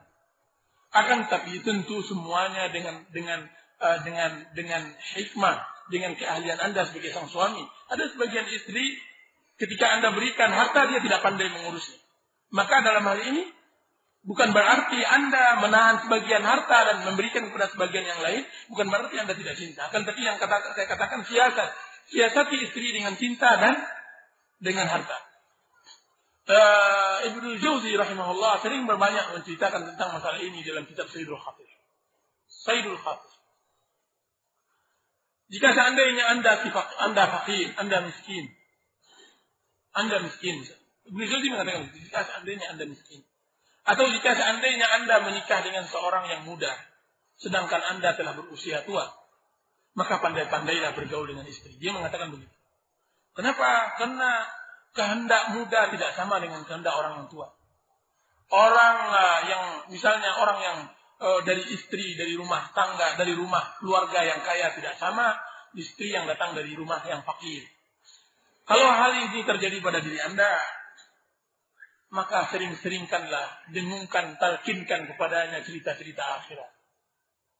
Ibnu Juzi mengatakan begitu, sering-seringkan, talkinkan kepada akhirat. Istriku sering-seringlah nanti masuk surga, Ah, jadi jangan panjangkan pikiran kita kepada dunia. Begitu. Sering dinabobokkan dengan akhirat. Tentu ketika dia salihah. Ketika dia tidak salihah, maka dia akan menjawab, subhanallah. Yang penting hari ini bang. Yang penting kalau itu nanti. Dan ini akan kita. Kalau dia salihah, dengan mentalkinkannya akhirat, menyebutkan kepadanya uh, tentang uh, kehidupan akhirat lebih kekal dan semacamnya, akan memberikan kepadanya ketenangan hidup. Dia akan reba dengan miskin. Dia akan reba dengan ke kepakaan. Dia akan reba uh, dengan ketuaan kita. Tua tentu tidak sama dengan muda. Nah, telkinkan selalu hari akhirat padanya. Akan tapi apakah kita berikan kepadanya cinta yang banyak atau harta yang banyak? Berikan kepadanya kedua-duanya. Sebagaimana kisah Abu Zara pada Ummu Zara. Tentu seukuran Anda sesuai dengan kemampuan Anda dan seterusnya. Allah Ta'ala. Pertanyaan sangat banyak sekali ya ikhwan. Tapi mudah-mudahan uh, senior saya Ustaz Abu Sa'ad bisa menjawabnya di dalam kajian-kajian insyaallah taala kajian-kajian ilmiah dan mohon maaf dan sekali lagi saya sangat berterima kasih uh, kepada ustaz-ustaz saya Ustaz Abu Sa'ad, Ustaz Abu Mus'ab yang telah memberikan kepada saya kesempatan untuk hadir di sini dan telah memuliakan saya dalam bertamu di sini dan uh, mudah-mudahan Allah Subhanahu wa taala memberi ganjaran bagi kita semua. Wassallallahu ala nabiyyina Muhammadin wa ala alihi wasallam. Wassalamualaikum warahmatullahi wabarakatuh.